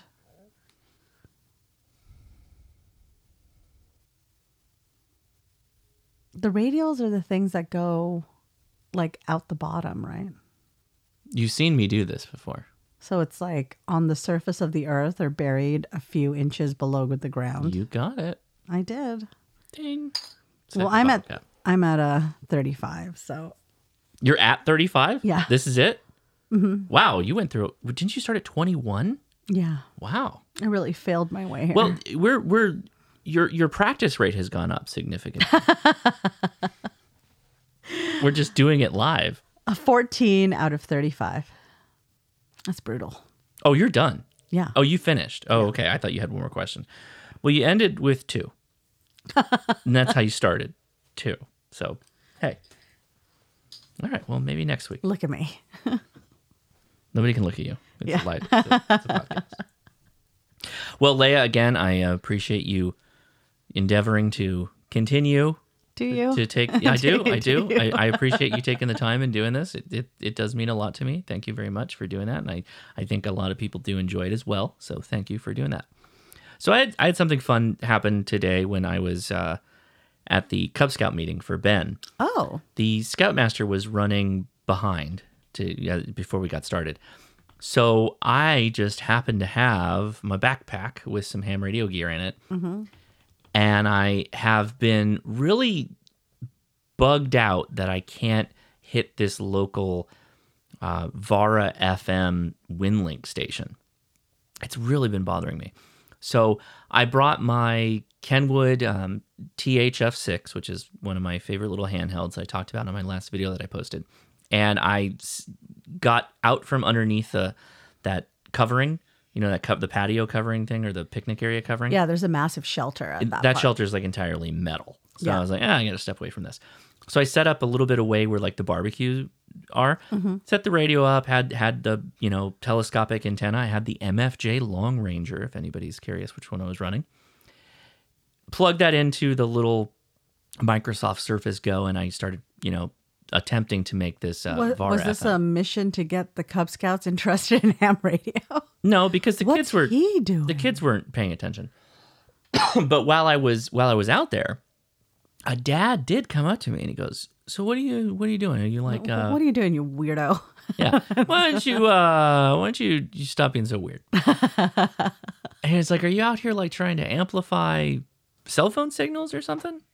And I'm like, no, no, this is this is amateur radio, ham radio. And he's like, oh, okay. He's like, yeah, I've heard about that. He's like, that's kind of like, you know, C B, something similar to that, right? And I was like, yeah, kinda, kinda. I'm like, in this case though, it's um, it was another Scout Dad. Yeah, Scout Dad. Yeah, that's. I mean, Scout Dads, I think in general, Scout families are more preparedness minded than. Oh yeah, yeah, yeah. And he's like, so yeah, well, I mean, what's the, you know, what's the antenna do and all that stuff? And I'm like, well, there's a there's a station, you know, couple. Well, it's probably like twenty, fourteen miles or something like that from where we were at. Mm-hmm. That is this WinLink node. And I was trying to explain to him that I'm going to, I have my radio set up. My computer's talking to my radio. Mm-hmm. It's sending tones through my radio and attempting to contact this station that's, you know, twenty miles that away. And if I can make a connection, I can actually download and send emails. Mm-hmm. And he goes, oh, he's like, that's, that's really interesting. He's like, you know, when, why would you do this? He's like, he's like, so you don't, so you, you don't, don't have, use the internet? No, that's you what he, have, that's literally what have... He's like, well, that must save a lot of money not having the internet or anything. I'm like, no, no, no, no. This is more of like an emergency preparedness thing. You know, it's mm-hmm. something that, that I can do. It's a fun hobby for me, but then I can also just use this if, you know, comms were down. I may not do V H F, U H F for everybody listening. It's probably gonna be H F or whatever, but you know, he doesn't really know that yet. So I'm just right. explaining that. Yeah, we can send data. Most people are familiar with amateur radio because we just talk into them, right? And, and, right. and everybody thinks that it's primarily talking, but no, it goes beyond that. We can do data. I can send location, lat long. Mm-hmm. I can actually text my wife um, using an internet relay by the time my signal gets to the appropriate other radio station. Mm-hmm. He went, and he said, wow, he's like, man, I'm I'm glad my son joined joined the Cub Scouts because there's so many people that that know all this kind of cool stuff, and I just want my kid to know all this. And I was like, oh, that's super cool, yeah, you know. So he's like, I'm not gonna learn it. You no, teach this, it to him. This is for nerds. My kid though, he likes them video games and the Pokemans. Uh, so you know, he was a really nice guy. But during this conversation, I was thinking to myself, and and and if you go back a couple of podcasts ago, we were talking about normalizing amateur radio, right? Actually, the best podcast episode that we put out. Oh, sorry, that I put out when I was at Hamvention. Right, that was the best one. The best one. Best one we've done. People loved that one. They loved it. Yeah, they loved it. It was a big favorite. Big, huge, yeah, the best. Yeah, huge downloads. Yeah. But what the, the question was, you know, how do you improve ham radio? And, and my simple thing was just, you know, wear your H T everywhere you go. Mm-hmm. Right, and I've gotten stopped already a, a couple of times. Now, this in this instance, I had like set up a little computer, and I had you had communicated. You had no intention of paying attention to this Cub Scout. He meeting. wasn't there yet. The Scoutmaster wasn't there. I set this all up and had it torn back down by the time he started the the whole thing. So I was, I was going for field expedient communications right on the barbecue. Did it work? Right outside the picnic area. No, I don't wow. know what's wrong with that station. I got to contact that guy and be like, so is this thing on? Are you advertising this is on and it's not on? This is clickbait. So going back to the, the whole concept of, you know, normalizing ham radio. Normalizing means it's something that the public knows of. Mm-hmm. And this does not imply good or bad feelings. It just means they know about it. Okay. Right now, amateur radio is in a place of relative obscurity, I feel. The people that know about it know about it. Mm. There are some people know who... Know and love it. Right. There are some people who know about it, but they don't understand it, right? It's it's an adjacent thing. A relative or whatever someone may have... They watch some Last Man Standing. Right.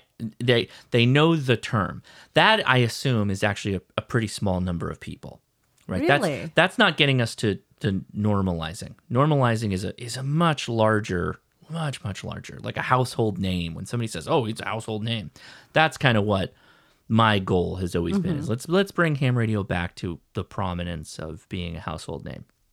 So today's show topic is my asking you to put your radio on. Well, I'm sending you out the door with a loaded gun and no training. What are you supposed to talk to these people? What are you supposed to tell them? Now, these are just my opinions. These are just my opinions on what you should say when you talk to people.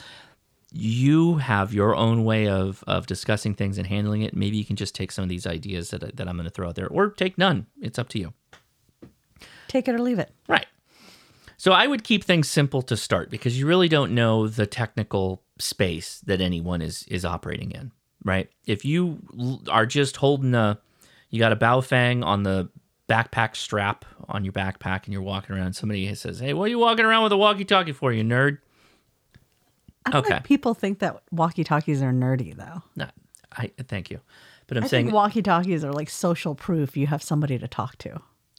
Uh, okay. So the, the point, though, is because you don't know where the starting point is on the, the technical prowess on the other end, mm-hmm.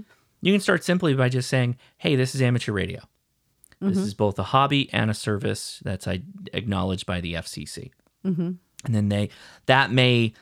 Then you kind of let them drive the conversation. They could just be like, okay, well, I got to go.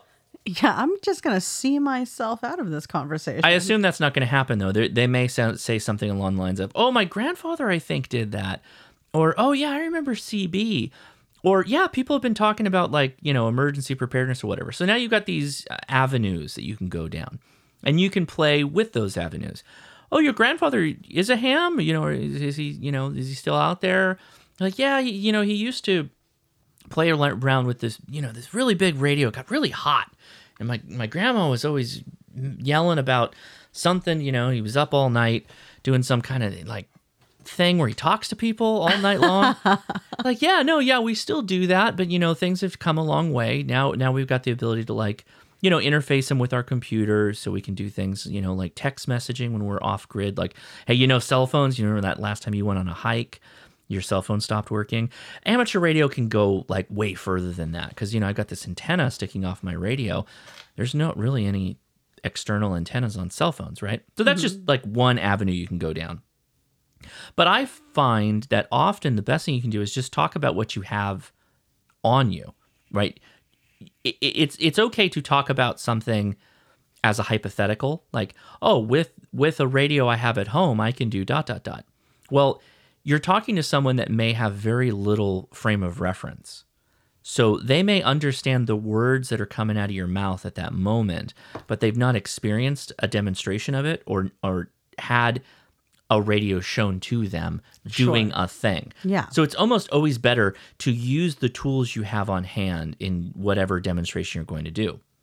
So if that happens to be a handheld and you have it programmed to a repeater where you know people are out there, give a live demonstration. Say, hey, I'm um, so-and-so call sign, anybody out there? I'm monitoring this blah, blah, blah repeater.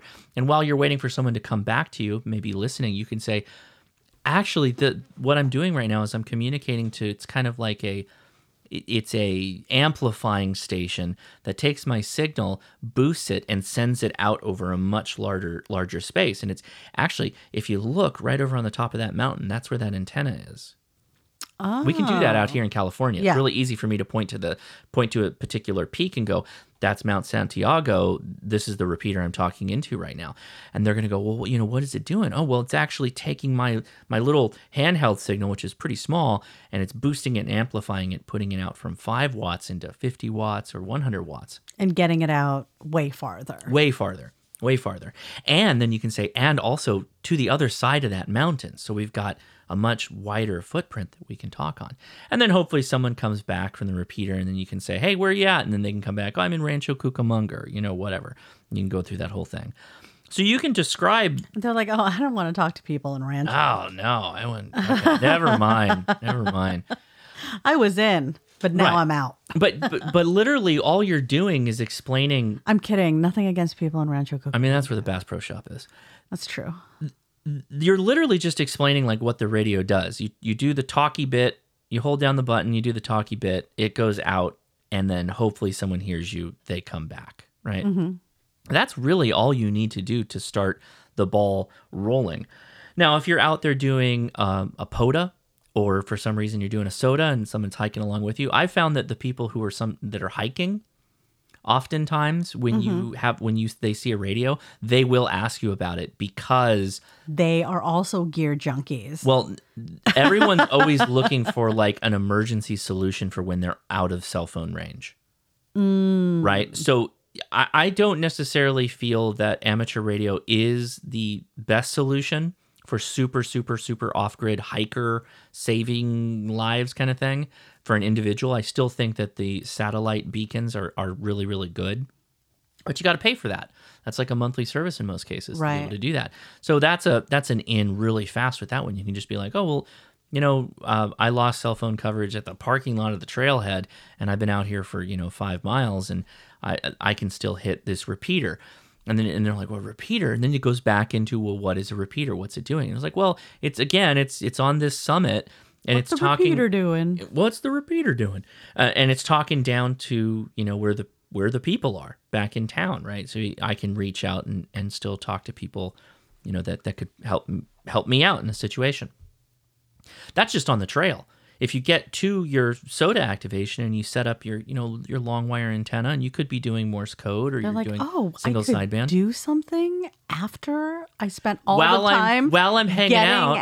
out once something. I got my Instagram pictures, what am I supposed to do? Because I'm still tired. I hiked all the way up here. I got my pictures in like two minutes.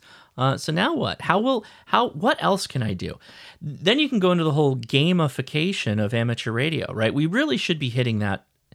I know we all are, as hams, hitting up POTA and SOTA, but the entry place of getting people into ham radio is literally this gamification aspect. Absolutely. It is the Pokemon Go of ham radio.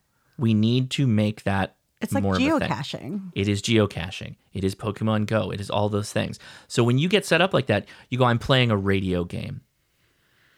Just mm. like that. I'm playing a radio game. And they're like, what does that mean? I'm like, well, my goal is to hike out to interesting summits, set up my radio, and I need to talk to four people on the radio. You don't say I need to make four contacts because they're not going to know what that means. You just say I need to talk to four people on this radio. And once I do that, I can unlock, and you say the word unlock, the points for this summit. And like, what do you mean unlock? Like where? Is there like a trail marker or, or a, you know, a, a ledger somewhere that you got to log? No, no, no. It's an online game. We track all of our points on a leaderboard. It's all available on a website. Mm-hmm. And then you can start talking about who you've made contacts with, what states they're in. And they're and like, like, I could win at this game because like, I do so many hikes. Mm-hmm. And and you say things like, you know, super long distance off-grid communication. I know that's a little crazy in, in saying it that way, but you can say it's as simply as no connection to the internet. This is literally me talking into this radio. There's my antenna to someone else thousands of miles away in some cases. POTA, it works out just the same, right? You get set up and you and you start talking to people. If you are set up at a picnic table or whatever.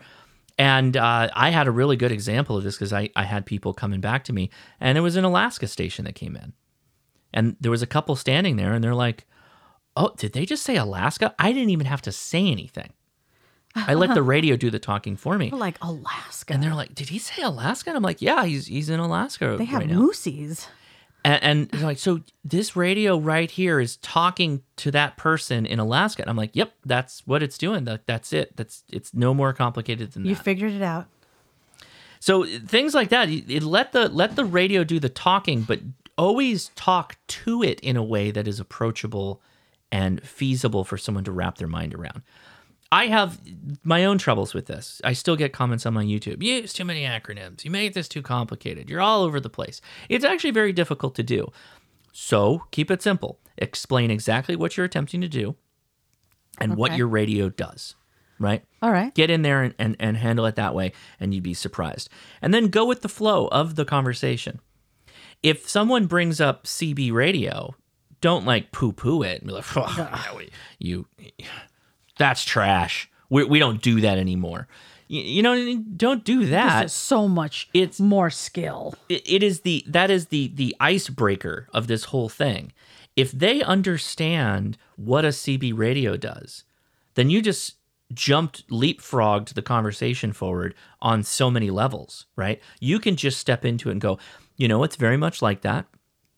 With amateur radio, though, we're given more latitude on the many different frequencies that exist in the R F frequency space. Mm-hmm, mm-hmm. So whereas C B only is a channelized service, you don't even have to say channelized. You can just say it's a very tiny frequency space when, and, and that's a true statement when you're thinking about all of amateur radio.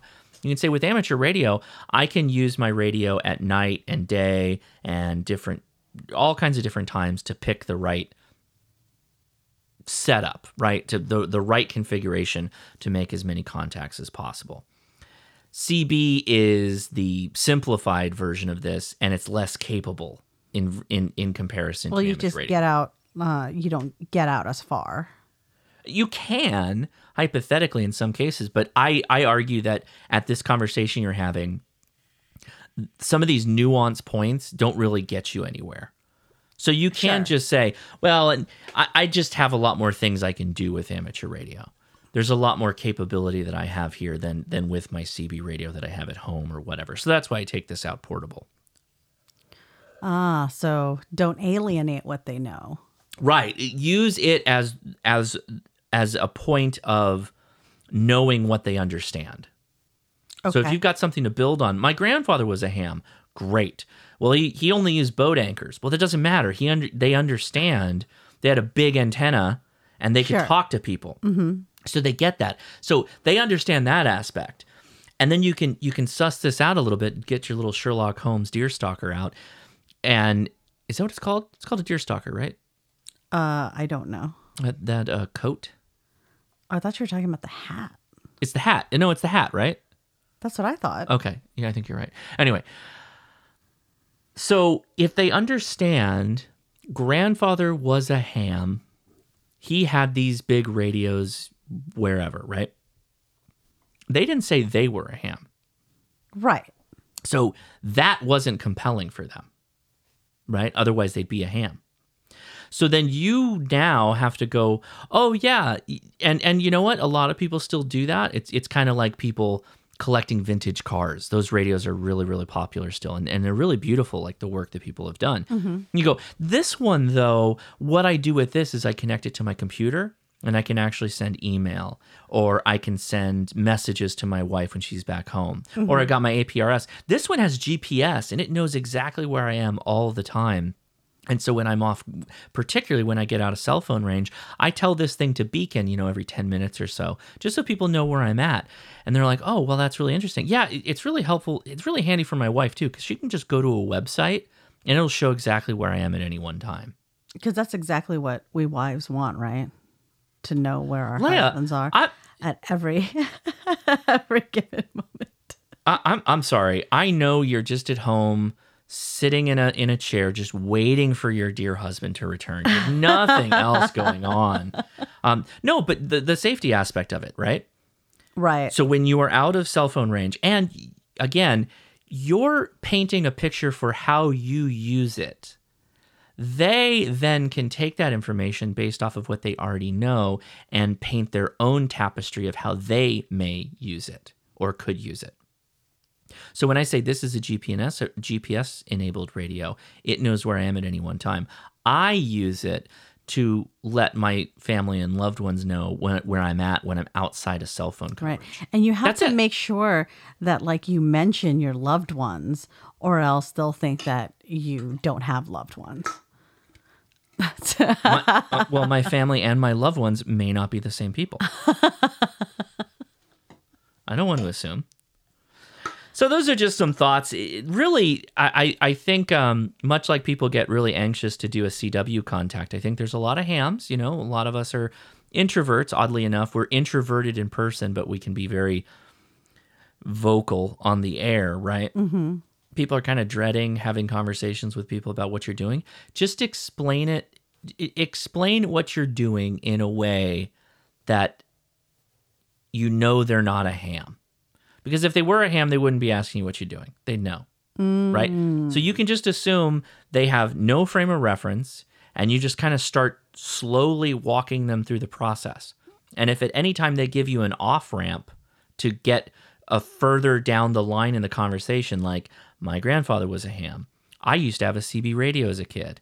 I dot, dot, dot, dot, dot, dot, right? Or I use F R S and G M R S. Like, those are all a- uh, off-ramps of conversation paths that you can go down that could drive the conversation. You're saying meet people where they are. Yeah. Is that what I'm saying? I'm just doing it in the most uh, mm-hmm. protracted way possible. So I, I found that um, we, you still should capitalize on the discussion of using voice. Voice is still king, and, and it should be paramount. But it almost should be treated as a like, yes, of course we do that. Of, of course, you know, that's never going away. But hey, it'll also do this. So then it's a feature-packed thing. It's yeah. not just grandfather's big metal box in in the basement. It's now this super slick little thing that I have on my backpack that does voice and all this other stuff. Have you ever thought of selling it as a way to uh, send email and you'll never get spam? I don't know that that's true. I, you should not. You should not say these things. I don't know that that's true. Imagine opening up your WinLink. It's just full of ads for like unlimited mail stick. Enhancement. It's oh. just Olive Garden coupons. Oh. no, Unlimited was... stick and, and soup and salad. I was going uh, mail enhancement, uh, drugs, and um, a Nigerian princess. That's... What was the soup? What was the soup? Soupa Toscana. No, no, but what did they call it in the thing? Mouthful of... Secrets. Secret soup. Secret, Secret soup. soup. That's right. Because it's definitely not minestrone. Nobody thinks that's... It's the soup of, Soupa Toscana, right? Yeah, it's a soup of secrets. Soup of secrets. Is that what, that's not what Toscana means. No, I don't, it's not what Toscana means. I don't know. Italian? All right, Leah, anything... You, Italian. I know that there was just a necessary amount of Italy in this show. we, we thank everybody for for listening to the podcast. Uh, do you have anything else you want to mention, Leah? I don't. Wow. You're, you're always a... So few words at the end of the podcast. no, nothing, just... I've got nothing to say. I left it all on the field. I came to play. Three. I came to play. I sports my hardest. And I'm... I sports better than you sports. That's still one of my favorite.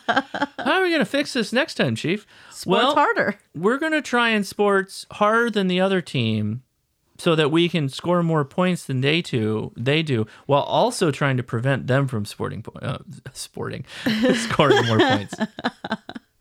All right, everybody. Thank you all for listening to the podcast. We have a lot of fun making it, and the fact you listen and send us feedback means a lot to us.